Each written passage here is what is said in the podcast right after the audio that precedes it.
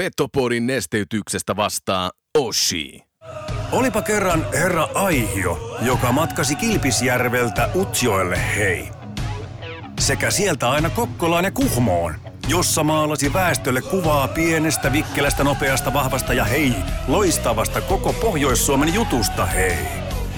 Boomin ansiosta syntyi Euroopan kovin kärppäaiheinen podcast Petopodi. Mehän sisään ja molempiin suuntiin. Saatana kova kappale vielä eteen. Let's go boys, right away. Back both ways, hey. Let's fucking go, let's fucking go. Hey, be hard battle boys, hey, vitsi, hey. Hyvä takapaine, syökkää, pelaa syökkää, myös pätketään, on kaikki mukaan peli, hei. Sitten mennään, sitten mennään eteen. Tarjoilut takatolpille antaa osuuskauppa Arina. Eli focus your energy on essence. Mun lempitermi on 95-50. Kun se pätkii se keskittyminen 5 prosenttia, niin sit sun ainutlaatuisesta hankituista taidosta opiskelusta on puolet käytössä. Voitko sinä ja sun jengi voittaa? Forget it. Mental skill number three. Hyvä ystävä, keskity oleellisesti. Muista 95-50. Petopodin pelikunnosta huolehtii Mehiläinen Oulu. Oulun baarin studiossa Antti Meriläinen. Tervetuloa rakkaat ja niin rakkaat kuuntelemaan Petopodia studiossa on Antti Meriläinen niin kuin aina ennenkin ja tota, tänään on mielenkiintoinen päivä. Tänään on mielenkiintoinen päivä siitä syystä, että vastapäätäni istuu Suvi Teräsniska, tervetuloa. Kiitos. Ja tänään ratkaistaan myös fanaattisen fanin pitkään unissa pyörinyt mietintämyssy, koska laitoin fanaattiselle fanille viestiä, että tänään on se päivä, kun kaikki ratkeaa ja sitten kun tämä jakso tulee ulos, niin sitten saamme tietää, oliko tämä mystinen tummatukkainen tyttö Suvi Teräsniska, mutta ei paljasteta sitä vielä. Eihän. Ei. Mitä sulle kuuluu? Kiitos. Ihan hyvää. Alkuvuosi on nyt kähtänyt käyntiin ja on päässyt töihin ja se on oikeastaan niin kuin iso syy sille, että, että on niin kuin hyvä meininki, koska viimeiset pari vuotta ei ole ollut niin hyvä meininki noin niin kuin töiden suhteen. Sitten kun se on niin iso osa itseään, niin sitten kyllä se vaikuttaa aika paljon omaan identiteettiin, että ei ole saanut, ei ole saanut käydä keikoilla niin, silleen niin kuin, niin kuin normaalisti. Minkälainen muutos se oli, koska voisin kuvitella, jos verrataan vaikka urheiluun, että on jääkiekkoilija vaikka ja sitten hän käy harjoituksissa, mutta hän ei pääse vähän niin kuin pelaamaan. Että onhan teillekin, niin kuin, te voitte hioa sitä teidän... Totta kai, totta kai. Ja siinä on tavallaan, niin kuin, että se, se on varmasti hyvin sama asia, että sulla ei, että että niin kuin, ainahan se voi treenata. Ja niin kuin, ollaan mekin bändin kanssa puhuttu siitä, että vitsi nyt on niin kuin aikaa, että lähdetäänkö bändikämpälle niin kuin, tai, tai treenikämpälle. Meillä on tuolla semmoinen halliosake, missä, missä me treenataan ja missä on meidän kamat ja autot ja systeemit. Mutta se, että, että jos ei ole mitään päämäärää, jos ei ole mitään deadlinea, niin ei se ruoki, eikä tavallaan ole sellaista, niin se vaan menee, ei ole semmoista pakkoa käydä ja tehdä mitään. Ja sitten se on, niinku, se, on, se on ollut tässä matkan varrella nyt näiden parin vuoden aikana silleen, että mä oon niinku keikkamyyjälle soitellut viikoittain ja kysellyt silleen, että no onko mitään tietoa, milloin voitais, milloin niinku lähettäisiin, että kun tavallaan ö, tuolla on niinku musamaailmassa, jos, jos valmistaudutaan keikoille, kiertueille, mitä tahansa, niin se vaatii sitä preppaamista aika, aika, aika paljonkin loppujen lopuksi. Se on varmasti semmoinen, mikä on niin, kuin niin sanotusti suurelle yleisölle semmoinen asia, mistä, ei, mistä harvemmin, niin kuin, mitä harvemmin ajatellaan ja mitä niin kuin harvemmin mietitään, että mitä se oikeasti niin kuin vaatii.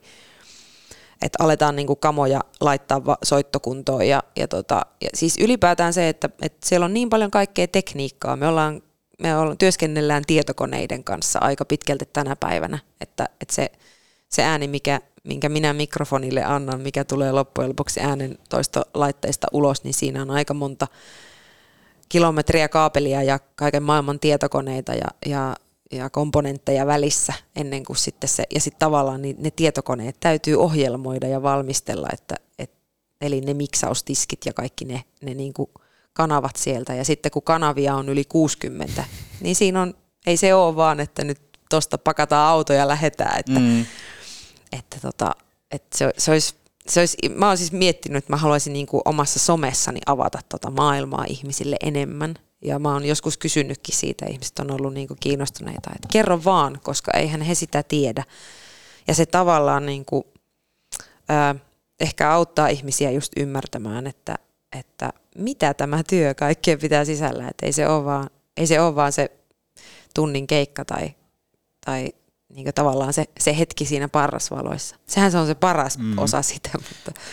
Joo, ja sitten ehkä niin tuon koronatauonkin aikana, tai koronatauo, se oli pari vuotta, mulla on jo matikka loppunut, ainakin kaksi vuotta se nyt oli tässä pitkään Kyllä. läsnä, niin nimenomaan tuohon mennään. Vähän niin kuin joukkueessakin on ne huoltajat, niin sitten taas teillä on ne teknikot ja kaikki muut, niin mun mielestä heitä nostettiin tosi hyvin esiin, että kun heiltäkin lähtee työt, että mitä he nyt tekee, että kun on kuitenkin se mahdollistaja, totta kai yleisö on yksi mahdollistaja, että ne tilaa sen keikan, ostaa, maksaa siitä, mutta se, että et sä pysty siellä Suvi yksin laulamaan ilman, että siellä on oikeasti aika hienoa huoltoryhmää siellä taustalla. Kyllä, se on tota, ö, mun työryhmässäni on niin kuin minä, minä plus seitsemän niin kuin vähintään mm. aina töissä. Tai, tai jos puhutaan niin kuin tämmöisestä normaalista ravintolakeikasta, niin siellä on aina neljän, nelihenkinen bändi ja kolmihenkinen tekniikkaporukka. Ja sitten kun mennään johonkin isompiin, isompiin rundeihin, puhutaan tuommoisesta konserttisalikiertueesta, mulla alkaa esimerkiksi syksyllä, tai syksyllä siis tehdään toivottavasti ihmisen poikakiertue, jota on nyt sitten jo kolmeen vai neljään kertaan siirretty tämän koronan takia, että se piti olla alun perin 2020 keväällä.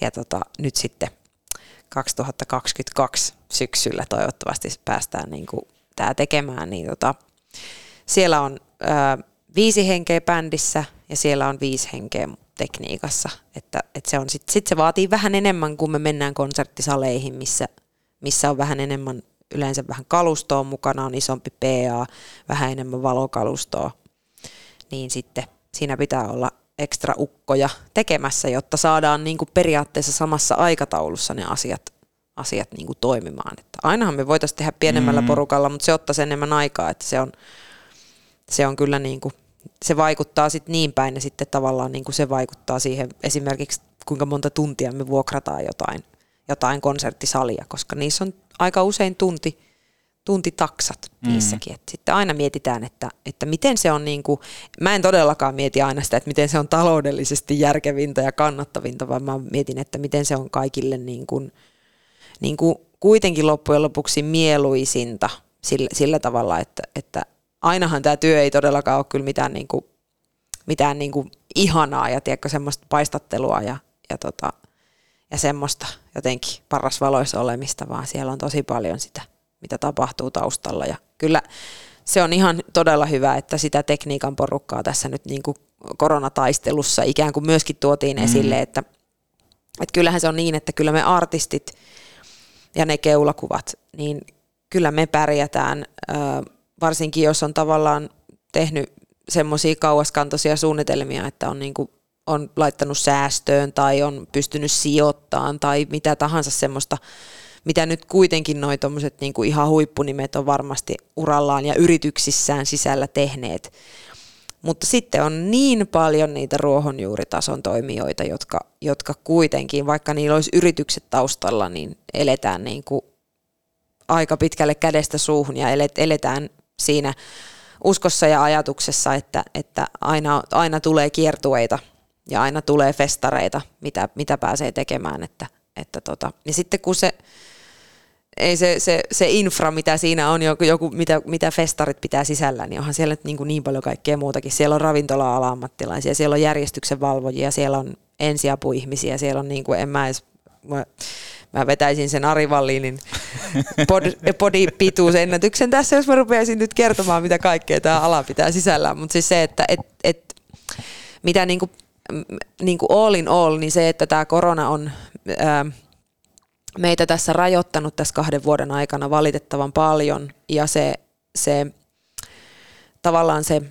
korvaus, mitä siitä on niin kuin saatu tilalle, on ollut valitettavan pieni. Mm. Ja, ja niin kuin jälleen kerran haluan korostaa, että mä en niin kuin itke tässä omien keikkaeurojeni perään, vaan, vaan niiden eurojen perään, jotka on jäänyt pois mun työryhmältä ja mun, niin kuin mun bändikavereilta ja, ja siltä tekniikan porukalta, ja plus tuhansilta niiltä muilta muusikko, muusikoilta ja teknikoilta, että, että, tota, että mä ymmärrän niin kuin rajoitukset ja mä ymmärrän monet päätökset, mitä tässä on tehty, mutta, mutta mä oon silti vähän surullinen siitä, missä asemassa se, tai mikä, mikä merkitys sillä meidän tekemisellä on ollut niin monelle, että tuntuu, että se, se on, se, on niin kuin se, mikä on aiheuttanut itselle semmoisen niin semmoisen tietynlaisen identiteettikriisin, mm. että se, se että, että niin kuin tuolla lehissä, ja tietysti ikinä ei saisi lukea keskustelupalstoja tai mitään, siis Facebook on niin toksinen paikka jo tänä päivänä, Joo. että et, ei pitäisi mennä sille, sille niin kuin linjalle ollenkaan, mutta pakostahan sitä on sitten tietysti jonkin verran seurannut sitä keskustelua, niin se on vaan ollut niin suru, surullista se ihmisten semmoinen, niin kuin, että no eihän, eihän niin kuin taide ja kulttuuri, että, että sy, syytäkin, että, että tota, että se on nyt pois, pois pelistä. Että mm. kun tavallaan eletään hyvinvointivaltiossa, niin sille voisi ajatella, että kaikista pidetään huolta. Joo, ja kuitenkin. sitten ehdottomasti omaan someen niin nosta tätä, tätä taustajoukkoa, koska se, se kiinnostaa ainakin mua ja voisin kuvitella, että monia muitakin, koska muistan aina kun keikalle mentiin aikanaan, silloin kun ei ollut mitään rajoituksia sun muuta, niin sinne mentiin, niin mua kiinnosti aina ne, jotka kävi soundcheckia tekemässä ja siinä oli jotakin se, se fiilis ja sitten kun ne kommunikoi keskenään, niin siinä on jotain hienoa. En tiedä, vaikka tulevaisuudessa heistä omaa vain elämää saataisiin, olisi se hienoa, kun siinä olisi eri teknikon poikia ja sitten siinä käytäisiin vähän läpi, että miten joku on tehnyt jonkun kiertua ja katsottaisiin videoita. Ja Suomessakin on siis, siis iso, iso joukko siis ihan niin kuin, niin kuin legendoja, niin. Niin kuin ihan jo tuossa kastissa, että, että tota, jos nyt jonkun voisi nimeltä mainita, niin semmoinen henkilö kuin Timo Toppari, joka oli pitkään niin kuin yöyhtyeen mm. monnari, monnari eli monitoimi, niin kuin, siis monnarimiksaaja, tota, e, ja hän on siis tehnyt vuosikymmeniä. Hän on tehnyt Juiseleskistä ja, ja mm. kaikkea sieltä niin kuin, niin kuin vuosikymmeniä sitten aloittanut ja on siis ihan, ihan niin kuin älyttömän ihana tyyppi ja tietysti niin kuin yöyhteen kautta mä häneen tutustuin. Ja mm. hän on siis semmoinen niin kuin legenda, jonka silleen piireissä kaikki tietää, niin tota, et, et olisi, ja siis se olisi ihana, semmoinen formaatti olisi ihana, että nämä kaikki legendat siltä, siltä puolelta kokoontuskin pöydän yhteen ja jakaisi. Joo, jos... jakaisi silleen, kenen kitarateknikkona joku on joskus saanut olla. Että. Mist... Ja siis tarinoita mm. tavallaan sieltä taustalta nimenomaan, että millainen tyyppi oli Juise, millainen mm. tyyppi oli Irvin, niin kuin semmoisia, koska niitä, totta kai niitä tarinoita muistelee moni muukin ja moni muusikkokollegakin pystyy niistä puhumaan, mutta ne tarinat, mitä teknikoilla olisi kerrottavanaan, on ihan varmasti omiaan. Oota, mä laitan tässä samalla patenttiin nimeen, niin tota, tämä on Ahmiksen ja Suvin konsepti siis, että siinä vaiheessa sitten kun vaikka Sanomatalo alkaa tämmöistä ruljaamaan, niin meiltä lupaa tähän ennen kyllä, kaikkea. Kyllä, ja, kyllä. To, ja toppari totta kai kunnia vieraana. Nyt on totta kai tärkeää, kun vähän, meillä on tällä hetkellä soundcheck tässä jaksossa menossa ja näin poispäin, niin meidän on pakko lämmitellä, niin otetaan Ahmiksen top kolme tähän, niin vähän tehdään tämmöistä pientä – arviointityöt. Ahmiksen top kolme. No tää on nyt varmaan näitä kehityspäivien innovaatioita. Taidan tässä kohtaa kuunnella mieluummin Total Hockey Foreveria. Ja Ahmiksen top kolmosenhan tarjoaa tottuun tapaa liikuntakeskus Hukka ja yllättäen mehän nauhoitamme tänään liikuntakeskus Hukasta, joka on siis myös Suville todella tärkeä paikka. Mä haluaisin kysyä top kolme liikuntakeskus Hukaan mahdollisuudet harrastaa liikuntaa. Ja samalla kun järkytyt kysymyksestä ja alat miettimään silmät suurina, niin haluan myös heittää top kolme biisit tällä hetkellä, koska urheiluun kuuluu olennaisesti myös musiikki. Ilman niitä et saa sykkeitä ylös. Kummasta haluat aloittaa? Top kolme biisit vai mitä tykkäät tehdä? Liikuntakeskus Hukas. Öö, tota, uh, varmaan ehkä, en mä tiedä, jopa helpompaa on valita nämä top kolme paikat huka, tai asiat hukassa. Tota, no siis ihan siis kuntosali on tietysti niinku semmoinen, siellä mulla tulee eniten vietettyä niinku tunteja erinäisten treeniohjelmien muodossa. Ja sitten on, tota, sitten on äh, Svanten cycling-tunnit on, on varmaan tokana. Okei. Okay että siellä on tullut myöskin aika monta tuntia vietettyä yleensä torstai-aamuisin seitsemältä. Se on semmoinen... Niin Hyi olko. päivä lähtee hyvin käytiin kyllä Joo. sille. Kyllä mä sanon, että, että, tota, että kyllä se vähän kirpasee aamulla sitten, kun, tota, si, kun siis kotoa, kotoa sitten kuuden jälkeen pomppailee ylös, mutta mä oon kaukaa viisas, laitan kamat itselleni valmiiksi. Plus mä oon erittäin, on, jos, sä sano, jos kolmanneksi voi valita, se ei liity hukkaan sille tänne sisälle varsinaisesti, mutta siis toi uusi liittymä Joo. tähän. Joo. Se, se on mun kolmas, koska siis se lyhentää mun matkaa, kun mä tuun tuolta, tuolta mä asun tuolla Kastellissa Oulussa, Joo, niin mä joo. tuun sieltä, niin että se on tärkeät minuutit siinä aamulla, kun sä tuut siihen kello seitsemän aamucyclingiin, että, että se on eh, ehkä viisi minsaa lyhyempi toi matka tosta sitten Joo. oikasta vähän tosta. Loistava. Toi oli hyvä, toi liittymä. En, ei olisi nimittäin tullut itselle mieleen, mutta totta, mekin kun talvikankaalla asutaan, niin sehän tulee helposti, kun tullaan tuolta, joo, sitten mennään mäkkäri ohi, tullaan sieltä. Kyllä, sit, joo. kyllä, koska mä, mä tuun aina kanssa Joutsensilla yli, niin sitten mä jatkan siitä vaan suoraan. Ja sitten käännyn siitä kyllä. Poveri ja Mäkkärin kulmalta. Joo. Niin se on siis huomattavasti nopeampaa. Et, et sit niinku, se on taas yksi semmoinen tekosyy pois olla lähtemättä sille aamu Joo. seitsemän tunnille. Joo. No top kolme biisit. Tällä hetkellä, just nyt. Just nyt apua. Öö, mä voisin ensimmäiseksi sanoa vaikka Kisu, Mysteerit.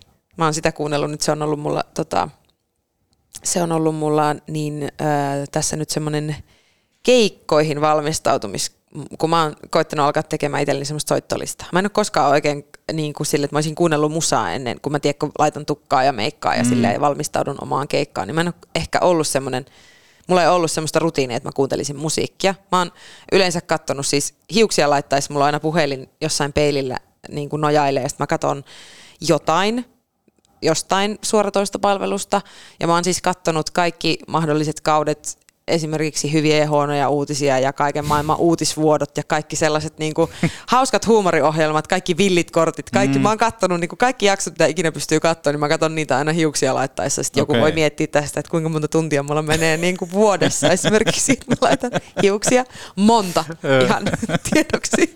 Ja tota, mutta siis nyt mä oon ajatellut, että nyt mä voisin niinku ot, ottaa siihen tilalle musan ja, ja mitä se mulle niinku toisi. Niin Kisun mysteerit on nyt semmoinen, ehkä semmoinen top ykkönen. Ää, no jos mä nyt tästä heitän sitten, mitä mä oon tässä viime aikoina kuunnellut, niin Lauri Tähkän Aavikko ja Halo Helsingin tämä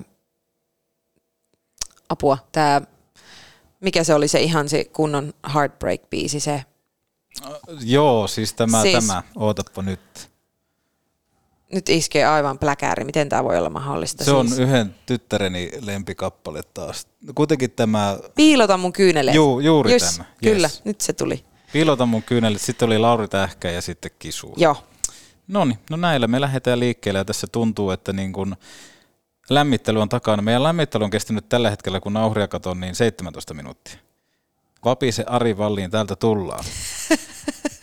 Puhutaan tänään toki kärpistäkin, puhutaan vähän musiikista ylipäätään ja Suvi Teräsniska, kun puhutaan kärpistä, niin kärpäthän on Pohjois-Suomen joukkue. Näin se on ainakin brändätty. Mm. Ja sitten kun puhutaan Teräsniskasta, niin sä oot vähän niin kuin Pohjois-Suomen artisti. Vähän te käsikädessä kuitenkin kävelette sieltä, sullakin niin kuin pitkä tie pohjoisessa on ollut ja on, on sitä edelleen, niin mikä sun semmoinen niin kuin ensikosketus kärppiin on?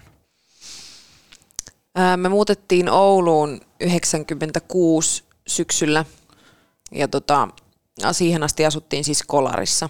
Joo. Ja, ja, ja muutettiin tuohon Intiöön. Kaikki oululaiset tietää ne punaparvekkeiset, vihreäparvekkeiset ja keltaparvekkeiset vanhat kerrostalot tuossa. Intiön vesi, vanhan vesitornin ympärillä. Joo. Niin tota, siinä tornipolulla asuttiin sitten ää, ensimmäiset vuodet. Ja tota, mä en, mulla ei ole semmoista selkeää muistikuvaa, että onko mä käynyt niinku jotakin niitä divaripelejä katsomassa, vai mm. oliko se sitten, niin kuin mä muistan sen kevään, kun on noustu liikaan. Joo. Mä, mä en, niin kuin, se semmoinen herääminen niin kuin Oulun kärppiin ei ole tapahtunut kuitenkaan vielä siinä niin kuin liikanousuvaiheessa. Mä oon silloin käynyt isän kanssa niitä pelejä katsomassa ja mä muistan, että ensimmäiset semmoiset joukkuejulisteet mulla on ollut just niistä 2000-luvun ihan alun, että mulla on joku, joku tämmöinen 2001-2002 Joo. vuoden joukkuejuliste, semmoinen eka, minkä mä oon saanut seinälle. Ja, tota, ja sitten sen jälkeen niitä on sitten niinku alkanut keräämään aina, aina joka vuosi. Öö, ja sitten se on ollut tavallaan se, mä oon ehkä just semmoinen, joku, joku voisi silleen ilkeästi sanoa, että mä oon sen mestaruuksien myötä sitten tullut tavallaan. Meinasin, meinasin just sanoa, että onko se vähän niin kuin, että sitten, ai nää voittaa, joo mä oon Glory Hunter. ke- keltamustat, joo. Joo, että tota, kyllä se, ää, mä muistan sen 2004 mestaruuden, mä en ollut paikan päällä, koska siis mä hirveän vähän pääsin peleihin, kun mä olin aika nuori silloin.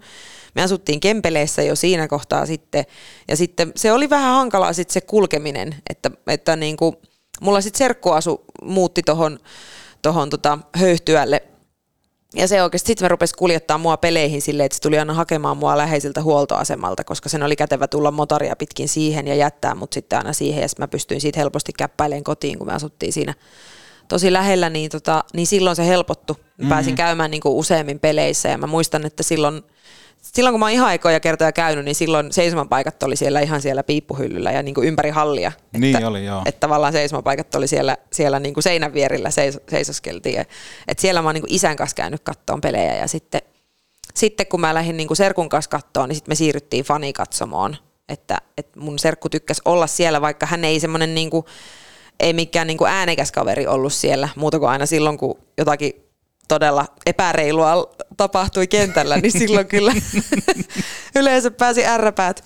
Mutta tuota, muuten niin, niin, niin mutta sitten oli ihana seurata sitä, sitä niin kuin fanikatsomon niin kuin meininkiä siellä, että mä olin silloin semmoinen tarkkailija tai semmoinen sivusta seuraaja, tosi Joo. ujokin vielä, että, että ei musta niin kuin olisi ollutkaan sinne, sinne huutelemaan tai mitään niin kuin ääntä pitämään, että, että tota, mutta muistan niin kuin sitä, että sitä on niin kuin sitä meininkiä katsonut silleen sivusta ja, ja silleen niin kuin aina nähnyt ne tutut kasvot siellä, siellä niin kuin katsomossa ja miettinyt, että ketähän nämä ihmiset on ja mikä on heidän silleen tarinat Joo. tähän pisteeseen ja, ja, ja on, onko nämä niin kuin minkä ikäisiä, että onko täällä kuinka paljon minun ikäisiä tyyppejä ja, ja tuota, ti- tietenkin oli tyttöjä, poikia, miehiä ja naisia ja niin edelleen.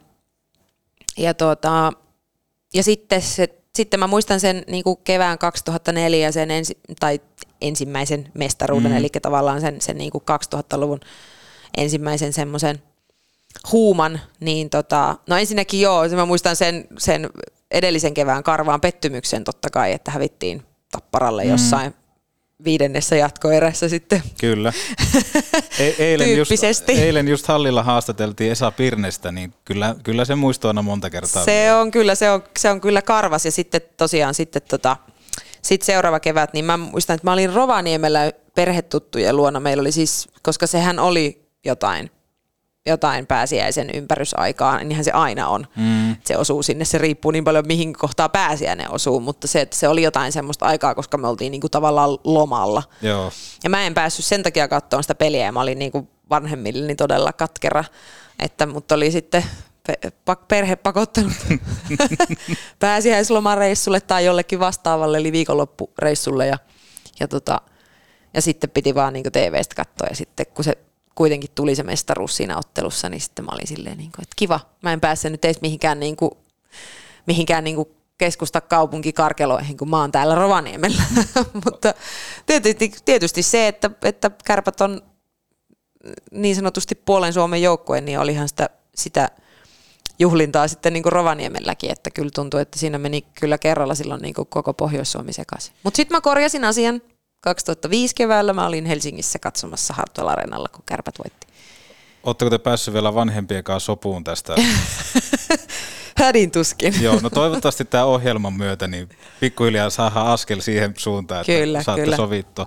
No siihen 04 mestaruuteen, missä tosiaan Ari Vallin teki mestaruusmaali, jokaisessa Petopodissa pitää Ari Vallin mainita, että ohjelma pyörii, niin yhtä tyyppiä mä haluaisin joskus Petopodin saada vieraaksi, koska se näkyy siinä mestaruusmaalin jälkeen ja se on mies, jolla on kamera mukana. Tiedätkö semmoinen vanha kamera, millä Okei. kuvattiin onko se muistikortille vai onkohan se jopa niin uusi? No varmaan muistikortille tai kasetille ja se näkyy siinä videossa. Mä haluaisin löytää sen miehen, niin Petopodin kuuntelijoista, jos joku tietää kuka se on, niin tuokaa Ilmiantakaa. se, ilmiantakaa se minulle, koska se on jotenkin niin kuin hämmentävää, että Nyt muakin rupesi kiinnostaa, mutta täytyy mennä YouTubesta katsoa se. Mä, Joo. oon, mä oon kyllä aika monta kertaa katsonut sen maalin ja sen, siis, tai oikeastaan niin aika montakin maalia ni- nimenomaan liittyen tämmöisiin merkittäviin peleihin, mutta se on kyllä varmaan tullut katsottua ehdottomasti eniten. Sitten mulla on joku, mulla, siis siitähän oli tehtiin joku DVD-taltiointikin Niin silloin. niin mulla on siitä olemassa kyllä se koko pelin taltiointikin, että, että sitä, se pitää katsoa välillä vähän niin kuin M95, että,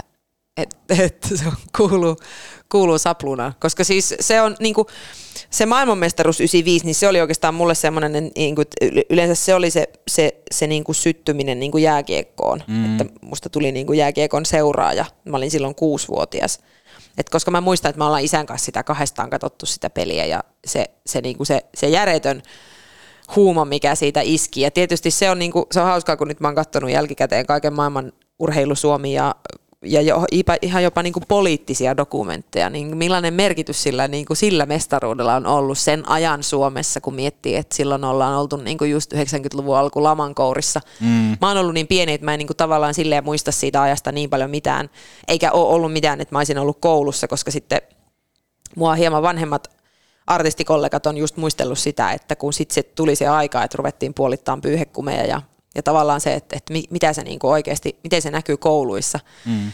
kouluissa ja yhteiskunnassa, niin m- mulla on niinku se ihan täysin, mä oon ollut liian, liian pieni muistaakseni. Ja, Sä oot ollut kuusi silloin. Joo, Joo. Ky- kyllä. Mä oon syntynyt 89, niin mm. mä oon ollut kuusivuotias sitten silloin 95. Mutta se, sen pelin mä muistan, sen voiton mä muistan ja sen jälkeen tavallaan se, että, että et sen jälkeen se, se MM-kiekon seuraavinen oli niinku aina se kevään Joo. kohokohta, että, että oli pakko katsoa pelit ja mä muistan ne, ne lukuisat ottelut, niinku, että Suomi pelasi aina Tsekkiä vastaan finaaleissa ja aina tuli pataan, siis mm. silloin joskus 90-luvun taitteessa. Niin kuin, että se, siis mä, mä muistan semmoisia, että mä en, niin kuin, mä, mä en pystynyt kattoon sitä peliä, mä menin nukkumaan, pistin niin kuin valot kiinni, sanoin isälle, että pistä TV niin hiljaiselle, että mä en kuule. Sitten mä vaan aamulla herään ja katson uutisista, miten meille on käynyt. että siis ei vaan, niin kuin, ei mulla ollut hermoja Joo. yksinkertaisesti katsoa sitä, seurata sitä matsia. Ja muistaakseni Tsekkiä vasta just oli vielä semmoinen, että se oli kahdessa pelissä, se oli joku harvinaisuus, että se pelattiin niin kuin tyyliin paras kahdesta tai jotain paras kolmesta. Mitenhän se olisi mennyt, mutta muistan, muistan näitä vääntöjä. No joukkuekärpät, siellä toki yksilöitä on. Ketä sulla nousee tämmöisiä niin pelaajapersoonia mieleen, ketä oot kattonut, että, että onpa mielenkiintoinen. Mulla on ainakin yksi oma suosikki on Martin Bergeron, joka pelasi tässä liiganousuporukassa. Sehän oli hirveän taitava Joo. ennen kaikkea. Ja sitten yksi painuvin, mieleenpainuvin juttu on ollut se, että kun avauskiekon tuli pudottamaan joku, mä en muista nyt kuka se oli, olikohan se joku äh, Janina Frostel tai joku muu. Hän tuli tiputtamaan sen kiekon ja Martin nostaa kiekon ja tämä nainen on sitten kättelemässä, niin Martin halaa häntä, jonka jälkeen teatraalisesti pyörtyy jäälle. Si- Okei. Se oli jotain, mä katsoin, että noin herrasmies toimii. Noin, Okei. noin se tapahtuu. Okei, okei. No, siis- no siis, äh, hän ei ole jäänyt ehkä mulle mieleen. Mä mietin niitä, äh, mitkä on ollut pelaajia silloin just kun on ollut tosi silleen, että et kun on aktiivisesti alkanut seuraa, niin mitä sieltä siis tulee mieleen on Palsola, Peter Tenkrat, Peter Toon, Beckström. Mm. Siis semmosia, semmosia nimiä, niin kuin, että se on, se on niin, se on niin hauska sille. Mä olin siis, vo, ehkä voin tässä kohtaa sille vaikka pikkasen hävettää sanoa, mutta siis eilen olin katsomassa ensimmäistä kertaa kärppien peliä tällä kuluneella kaudella ja näin. Niin sit se, oli, se on niin hyvä, kun nyt kun mun siis pikkuveli on, nyt mä otan nyt ison harppauksen tähän päivään, mutta siis mun pikkuveljeni seuraa nyt todella aktiivisesti noita pelejä, siis paljon aktiivisemmin kuin minä olen Joo. ikinä seurannut. Joo. Hän on fanikatsomossa ja hän on Okei. siellä, ui siellä syvällä niissä maailmoissa ja, ja tota, käy Kuulostaa kaikki, kauhean surulliselta. Ka- Hän ui siellä maailmoilla. Joo, kyllä. Käy kaikki mahdolliset vierasottelut ja, ja tavallaan, niin siis musta on ihana seurata nyt sitä heidän, sitä, sitä porukkaa, mikä, mikä siellä nyt fanikatsomossa äh, toimii ja, ja tavallaan sitä niin kuin heidän fiilistä, tiettyä ryhmäkuria, mitä heillä myöskin niin kuin si- mm. siellä pidetään. Et kun tavallaan aina se, se että kun lähdetään fanittaan, niin se nostaa, nostaa tunteita. Ja, ja totta kai nostaa välillä vähän niin kuin turha ärhäkkäästikin ne tunteet pintaan, niin kuin e- eilenkin nähtiin, kun tuli, tuli sitten Ilvekseltä pataan, mutta tota, lopulta, mutta siis äh, niin kuin, mistä tämä ajatus tuli mieleeni, oli siis se, että kun mä kattelin niitä, että kun, kun, silloin kun kävi tosi aktiivisesti, niin sit, silloinhan siis tunnisti kaikki pelaajat kentältä Joo. ilman, että, että ei tarvinnut numeroa nähdä paidassa, niin sit tiesit luistelutyylistä ja pelaajan pituudesta ja, ja, ja niin kuin tavallaan jotenkin siitä, siitä pelityylistä, että kuka se on. Mm. Niin nyt oli se, kun mä eilen kattelin sitä peliä, mä, niin, Joo, ju, tuo Junttila, sen mä, sen mä tosta, joo, joo. mä tosta löydän. Ja, ja sitten Marko Anttila, koska se oli niin puolitoista metriä pitempi kuin kukaan muu, niin sitten se oli silleen, että tuo. Mä muuten eilen siis keskusteltiin pikkuveljen kanssa siitä, että et, et jos siis niinku, että milloin lie Marko on saavuttanut tämän huippupituutensa, niin kuin mitä hän on tänä päivänä, mutta siis se, mä katsoin sitä sen peliasentoa, kun mä oon katsonut sitä siis niin kuin MM-peleissäkin, että kun se on niin pitkä kaveri, mm. ja sitten se joutuu koko ajan pelaamaan sille todella mm. silleen selkäkumarassa, niin sille Oskarin kanssa mietittiin siinä, että kyllä täytyy olla niin kuin uran jälkeen se niin kuin selkäsökönä, että jos ei oo, niin sitten mä haluan niin mä haluan tietää niin kuin kaikki kikkakolmoset, että, että mikä, mikä homma. Niin, että miten noi ei tule selkä. Totta. Joo, sehän on vähän semmoinen kyttyräselkä, kun se tulee sieltä. Kyllä. Mutta silti se ei vaikuta mitenkään nopeuteen eikä mitään. Toi muuten pitää ottaa kans tarkkailu, että miten selviät huippu-urheilijana ilman selkävammaa, vaikka pelaat selkäkyyryssä. Niin, ja oot kaksi metriä ja niin. mitä, mitä se Marko, Marko no, pituus ot... nyt on. Mä, mä, mä, kerran kävin, siis mä olin Hulluporo-areenalla keikalla, ja keikan jälkeen mulle tultiin sanomaan, että täällä olisi äh, niin kuin jokereilla oli silloin KHL-kausi just päättynyt, että ne oli Joo. mun mielestä pudonnut silleen, että ne ei päässyt playereihin sillä kaudella. Ja se, se oli jotain niin kuin maaliskuuta ehkä se, se ajankohta, ja sitten multa tultiin kysymään, että haluatko tulla moikkaamaan tota, pelaajia, ne on tuossa yläkerrassa aitiossa, mä menin sinne ja sitten mä seisoin siinä ylimmällä portaalle. Marko tuli siellä mun viereen ja se oli vielä, vieläkin mä pitempi ja mä mietin siinä, että no niin, että päivää vaan teille kaikille ja oikein hauskaahan teillä näyttää täällä olevan. Niillä oli kyllä vauhti päällä, mutta siellä oli, siellä oli hyvä meininki heillä, että selvästi päästelivät kauden höyryjä varmaan pihalle siinä sitten illan aikana. Se on oikein. Ja nyt otetaan muuten yksi semmoinen Petopodin odotettu hetki haltuun, koska pohjustetaan hieman, kohta soitetaan vähän elävää ääniklippiä tuolta nauhalta, niin fanaattinen fani vieraili taannoin Petopodissa ja tiedän Suvi, että sulle on tullut, onko pikkuveljen kautta tai jostain tullut heti kiirinyt viesti, että, että kuuntelepa toi, toi klippi, kohta paljastetaan, mutta siis häneltä jäi semmoinen niin hento kysymys, mihin nyt haetaan vastausta ja tiedän, että tämä on Putkosen Jussi sulle suuri hetki, niin hypätään nyt tämmöisen nauttimisen mielen maisemaan ja laitetaan täältä klippi soimaan. Vuodesta ei ole varma, mutta se on ollut todennäköisesti ehkä 98, 99 kausi. Ja taisi olla itse asiassa se sama ottelu, kun alussa kerroin, että nähtiin Duke Derkseen. Mä en varma, että pelasi. Ei, kun sun pääsi pelata jo Korhonen. No, mutta kuitenkin se on ollut sitä 90-luvun loppua. Ja se oli kuitenkin niin, että, että torstaina oli kärppien kotipeli kalpaa vastaan, kun kärpät voitti. Ja sitten seuraavan peli piti olla lauantaina. Mutta lauantaina Kuopion jäähallissa oli koiranäyttely. Ja se peli oli siirretty heti seuraavalle päivälle perjantai. Ja muistaakseni siitä kehkeytyi, niin kuin, oliko yksi Suomen jääkiekkohistorian pisimmistä peleistä. Olisiko se ollut, että se ratkesi toisella vai vasta ehkä jopa kolmannella jatkoajalla. Kalpon voittoon tietenkin. Ja tuollainen aamulla kun oltiin lähetty Oulusta ja menty sitten Kuopioon ja siellä lähes kahden pelin verran pelattu, niin kunto oli aika heikko.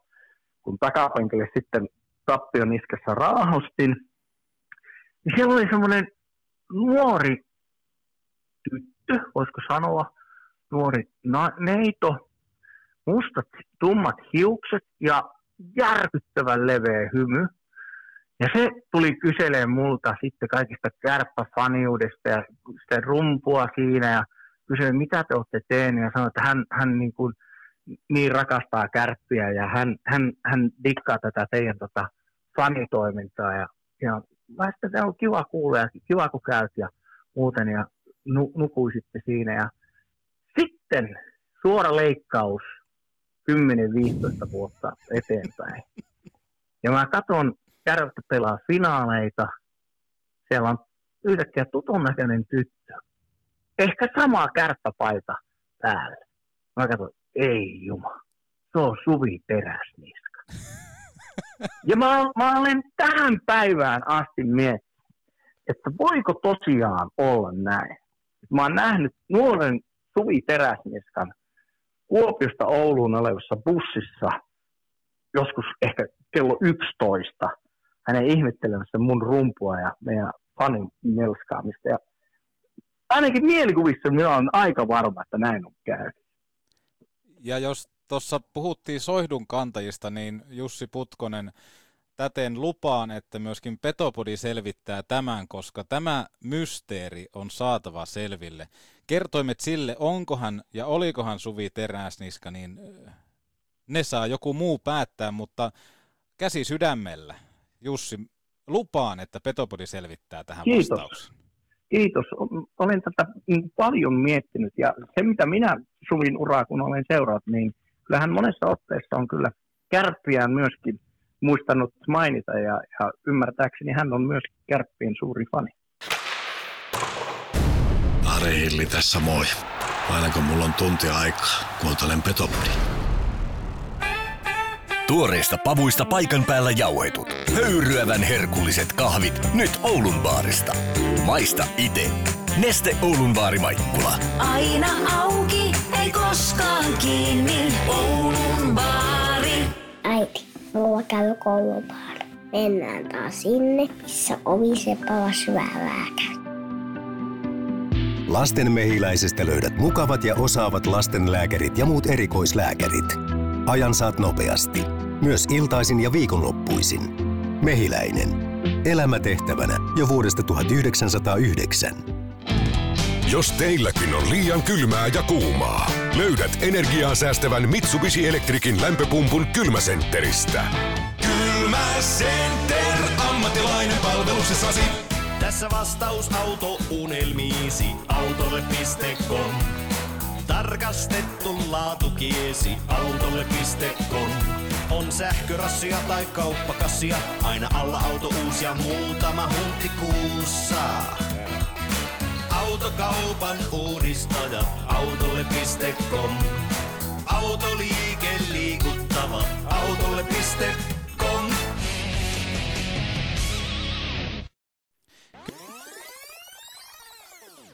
Ai et, totuuden hetki. Mitä, mitä on Suvi? Oletko sinä tuo tummatukkainen tyttö? Siis nyt voin paljastaa, että en ole Et tämä ole. tummatukkainen tyttö. En ole. What the En what? ole ollut t- tuohon aikaan, niin kuin, kun mä mu- muistelen niin kuin ju- just, että, et, siis, että onko mä edes käynyt siis yhdelläkään fa- niin kuin millään pelireissulla Kuopiossa. Nyt ei, siis oon mä varmaan käynyt, koska siis mä oon käynyt varmaan jotain, jotain runkosarjapeliä katsomassa, joskus viikonloppupeliä, koska Kuopio on, Kuopio on aina ollut niin lyhyt matka, että mm. sinne on lähetty silleen. silleen. Mutta kun miettii siis, niinku, että, että tota, eihän siis, eihän Kalpa pelannut liikassa. Mutta ne oli jotain karsintapelejä. Niin, ne on joo, joo, siis niinku, t- tavallaan, mutta siis silleen, että, että niinku just mä mietin, että milloin mä oon käynyt niinku Mm. mm. runkosarjaottelua katsomassa Kuopiossa, niin eihän se siis, sehän ei ole voinut tapahtua edes silloin 2004 tai 2000, koska siis milloin ne on noussut sitten niinku liikaan? Mä en muista sitä. Kyllä se oli varmaan joku nolla, nolla kaksi. Koska, koska siis, miten mä muistan, että se olisi ollut myöhemmin, koska mä muistelen sitä, että, että, että tavallaan niin kuin se, ikään kuin se paikallisottelu oli aina kärppien ja jypin välillä Niin oli. pitkään. Mutta olitko sitten koiranäyttelyssä, koska tuossakin En. fanaattinen fani toi sen, että oli koiranäyttely. Niin En, en todellakaan. Mä Me, yritän- meillä ei ole ikinä ollut mitään koiria. Mä yritän kaikki kivet nyt kääntää. Eli tässä nyt käy sillä tavalla, että Kalpa palasi SM Liikaan 4.4.2005. 2005, mm. okei, okay. no niin. Eli Petopodin pitää ilmiantaa edelleen tummatukkainen tyttö, joka ihmetteli fanaattisen fanin rumpua ja fanaattinen fani oli, että kiva juttu ja laittoi nukkumaan. Plus sitten tämä 04 mestaruuden jälkeen kuviin ilmestynyt kameramies, jolla oli katsomassa kamera. Kyllä. Ai, mitähän Jussi, mikähän on Jussin reaktio nyt? Voi ei, mu- mulle tuli semmoinen niinku paha mieli itselle, että mä en nyt voi niinku tässä jotenkin sille, sille yhdistää lankoja. Tai, tai siis toivottavasti lanka on nyt vaan vähän pitempi sitten, että, Niin. että, että se langan toinen pää on nyt edelleen sitten vielä vähän hukassa, mutta tota, ei liikuntakeskus hukassa. Tai mistä minä tiedän. Mutta Niin, totta muuten. Hei. Kyllä, no mutta hei, tämä, tämä jää ja jännätään kuka hän on. Toivottavasti hän vielä löytyy ja fanaattinen fani saa sitten rauhan mielelle. Mennään Suvi sun uraan ja tuossa tosiaan, mitä on jääkiekosta puhuttu ja musiikin tämmöisestä starttailusta, niin 11 albumia, josta ensimmäinen syntyi 2008. Ja puhuttiin tuosta kärppien tulemisesta elämään, niin miten musiikki tuli sun elämään? No se on, se on varmaan tullut mun elämään silloin, kun mä oon kattonut ensimmäisen kerran Tenava-tähtiä 91. että, tota, että sieltä asti on kuulemma semmoisia ensimmäisiä mielikuvia niin kuin vanhemmilla siitä, että, että sitten on, mä oon ottanut helistimen käteen ja mennyt peiliin eteen esiintymään. Että se on, ne on niinku semmoisia, ja sitten sit, sit on tavallaan niinku, myös muistaa sen, että on katsonut niitä ja tänäkin päivänä muistan varmaan voittajat ja suurin piirtein kärkikolmikotkin sieltä Tenava tähtivuosilta 90-luvun alkupuolelta. Ja sitten on hauskaa, että kun sitten Tenava tähti viimeinen, ää, viimeinen kilpailu sillä nimellä pidettiin siis 95. Mm. Ja sitten siinä oli mun mielestä ehkä vuoden tai parin tauko, ja tuli, tuli tavallaan sama formaatti ikään kuin tuotiin takaisin, mutta kilpailun nimi oli sen jälkeen Karuselli Joo. lastenlaulukilpailu, johon itsekin osallistuin sitten 2000. Pääsin laivakarsintoihin. Siinä kohtaa me oltiin siis muutettu jo Ouluun, me oltiin muutettu Kempeleeseen. Mä kävin Ylikylän koulua Kempeleessä. Naapuriluokan opettajana oli Rasinkankaan Jussi, joka opetti ää, meidän luokan pojille liikuntaa. Ja tota, sitten minun luokan, oma luokan opettaja oli Jussille sitten kertonut, kun meillä oli ollut musiikin tunnilla laulukokeet, että Suvi on kova tyttö laulaan ja, ja tota, sitä kannattaisi vähän ehkä coachata eh- tai silleen tavallaan, että olisiko, olisiko mitään niin kuin, että se tykkää kovasti esiintyä ja sille varmaan niin kuin, silleen haluja olisi päästä esiintymään johonkin lavalle. Kun mä en ollut kauheasti missään esiintynyt, ehkä jossain kolarin lohimarkkinoilla. Haitarin säistyksellä. Lo, lohimarkkinat. Oi, oispa lohimarkkinat. Tuli heti nälkä. ja tota, mm, niin sitten muistan, että Jussi tuli sitten multa kysymään, että haluaisinko mä tehdä tämmöisen jonkinlaisen niin kuin pienen äänitteen. Mm. Niin me voitaisiin lähettää tämmöiseen laulukilpailuun se äänite. Ja sitten mä menin Jussi asui siinä koulun vieressä, mä menin Jussin luo joku koulupäivän jälkeen ja tehtiin tämmöinen niin kuin valittiin, mä sain, Jussi soitteli omia lastenlauluja ja mä tunnistin niitä aika paljon, vaikka tavallaan niin kuin mulle se ihminen oli täysin outo. Joo, Mutta joo. kun Jussin lauluja oli tosi paljon ala-asteella musiikin kirjoissa ja näin, niin ne oli tuttuja biisejä. Sitten sit mä valitsin sieltä laulun, minkä mä tunnistin ja minkä mä halusin laulaa ja se lähetettiin kilpailuun ja mä pääsin sitten, sitten tota, karsintoihin, mutta en päässyt niitä laivakarsintoja pidemmälle sitten, että sit mun, työ, mun tie tyssäsi sitten sinne. Ja kilpailun sinä vuonna voitti sitten ää, Sini Alatalo, joka nykyisin Mäki, ja tota, hän on siis mun parhaita ystäviä. Että Okei. Me tutustuttiin sitten vasta sen jälkeen. Muistan, että Sini tuli mulle juttelemaan siellä ja sinimäiseen tapaan oli todella äänekäs ja esitteli ja, kertoi, että me ollaan, me ollaan laulettu tota sun biisiä ja sitten mä olin, mulle vaan jäi aina semmoinen, niin kuin, että ketkä me ja mistä, mistä on kyse ja sen kilpailun jälkeen mä sitten palasin kouluun ja sitten tuli eräs toinen opettaja, Koskela Ismo tuli luokkaa ja pyysi mut käytävälle ja mä ajattelin, että mä oon tehnyt jotain väärää, että mä oon apua, että mitä, onko välitunnilla tapahtunut jotain, onko mä osallistunut johonkin. Mä olin hirveän silleen kiltti ja pedantti Olit koululainen. kiltti.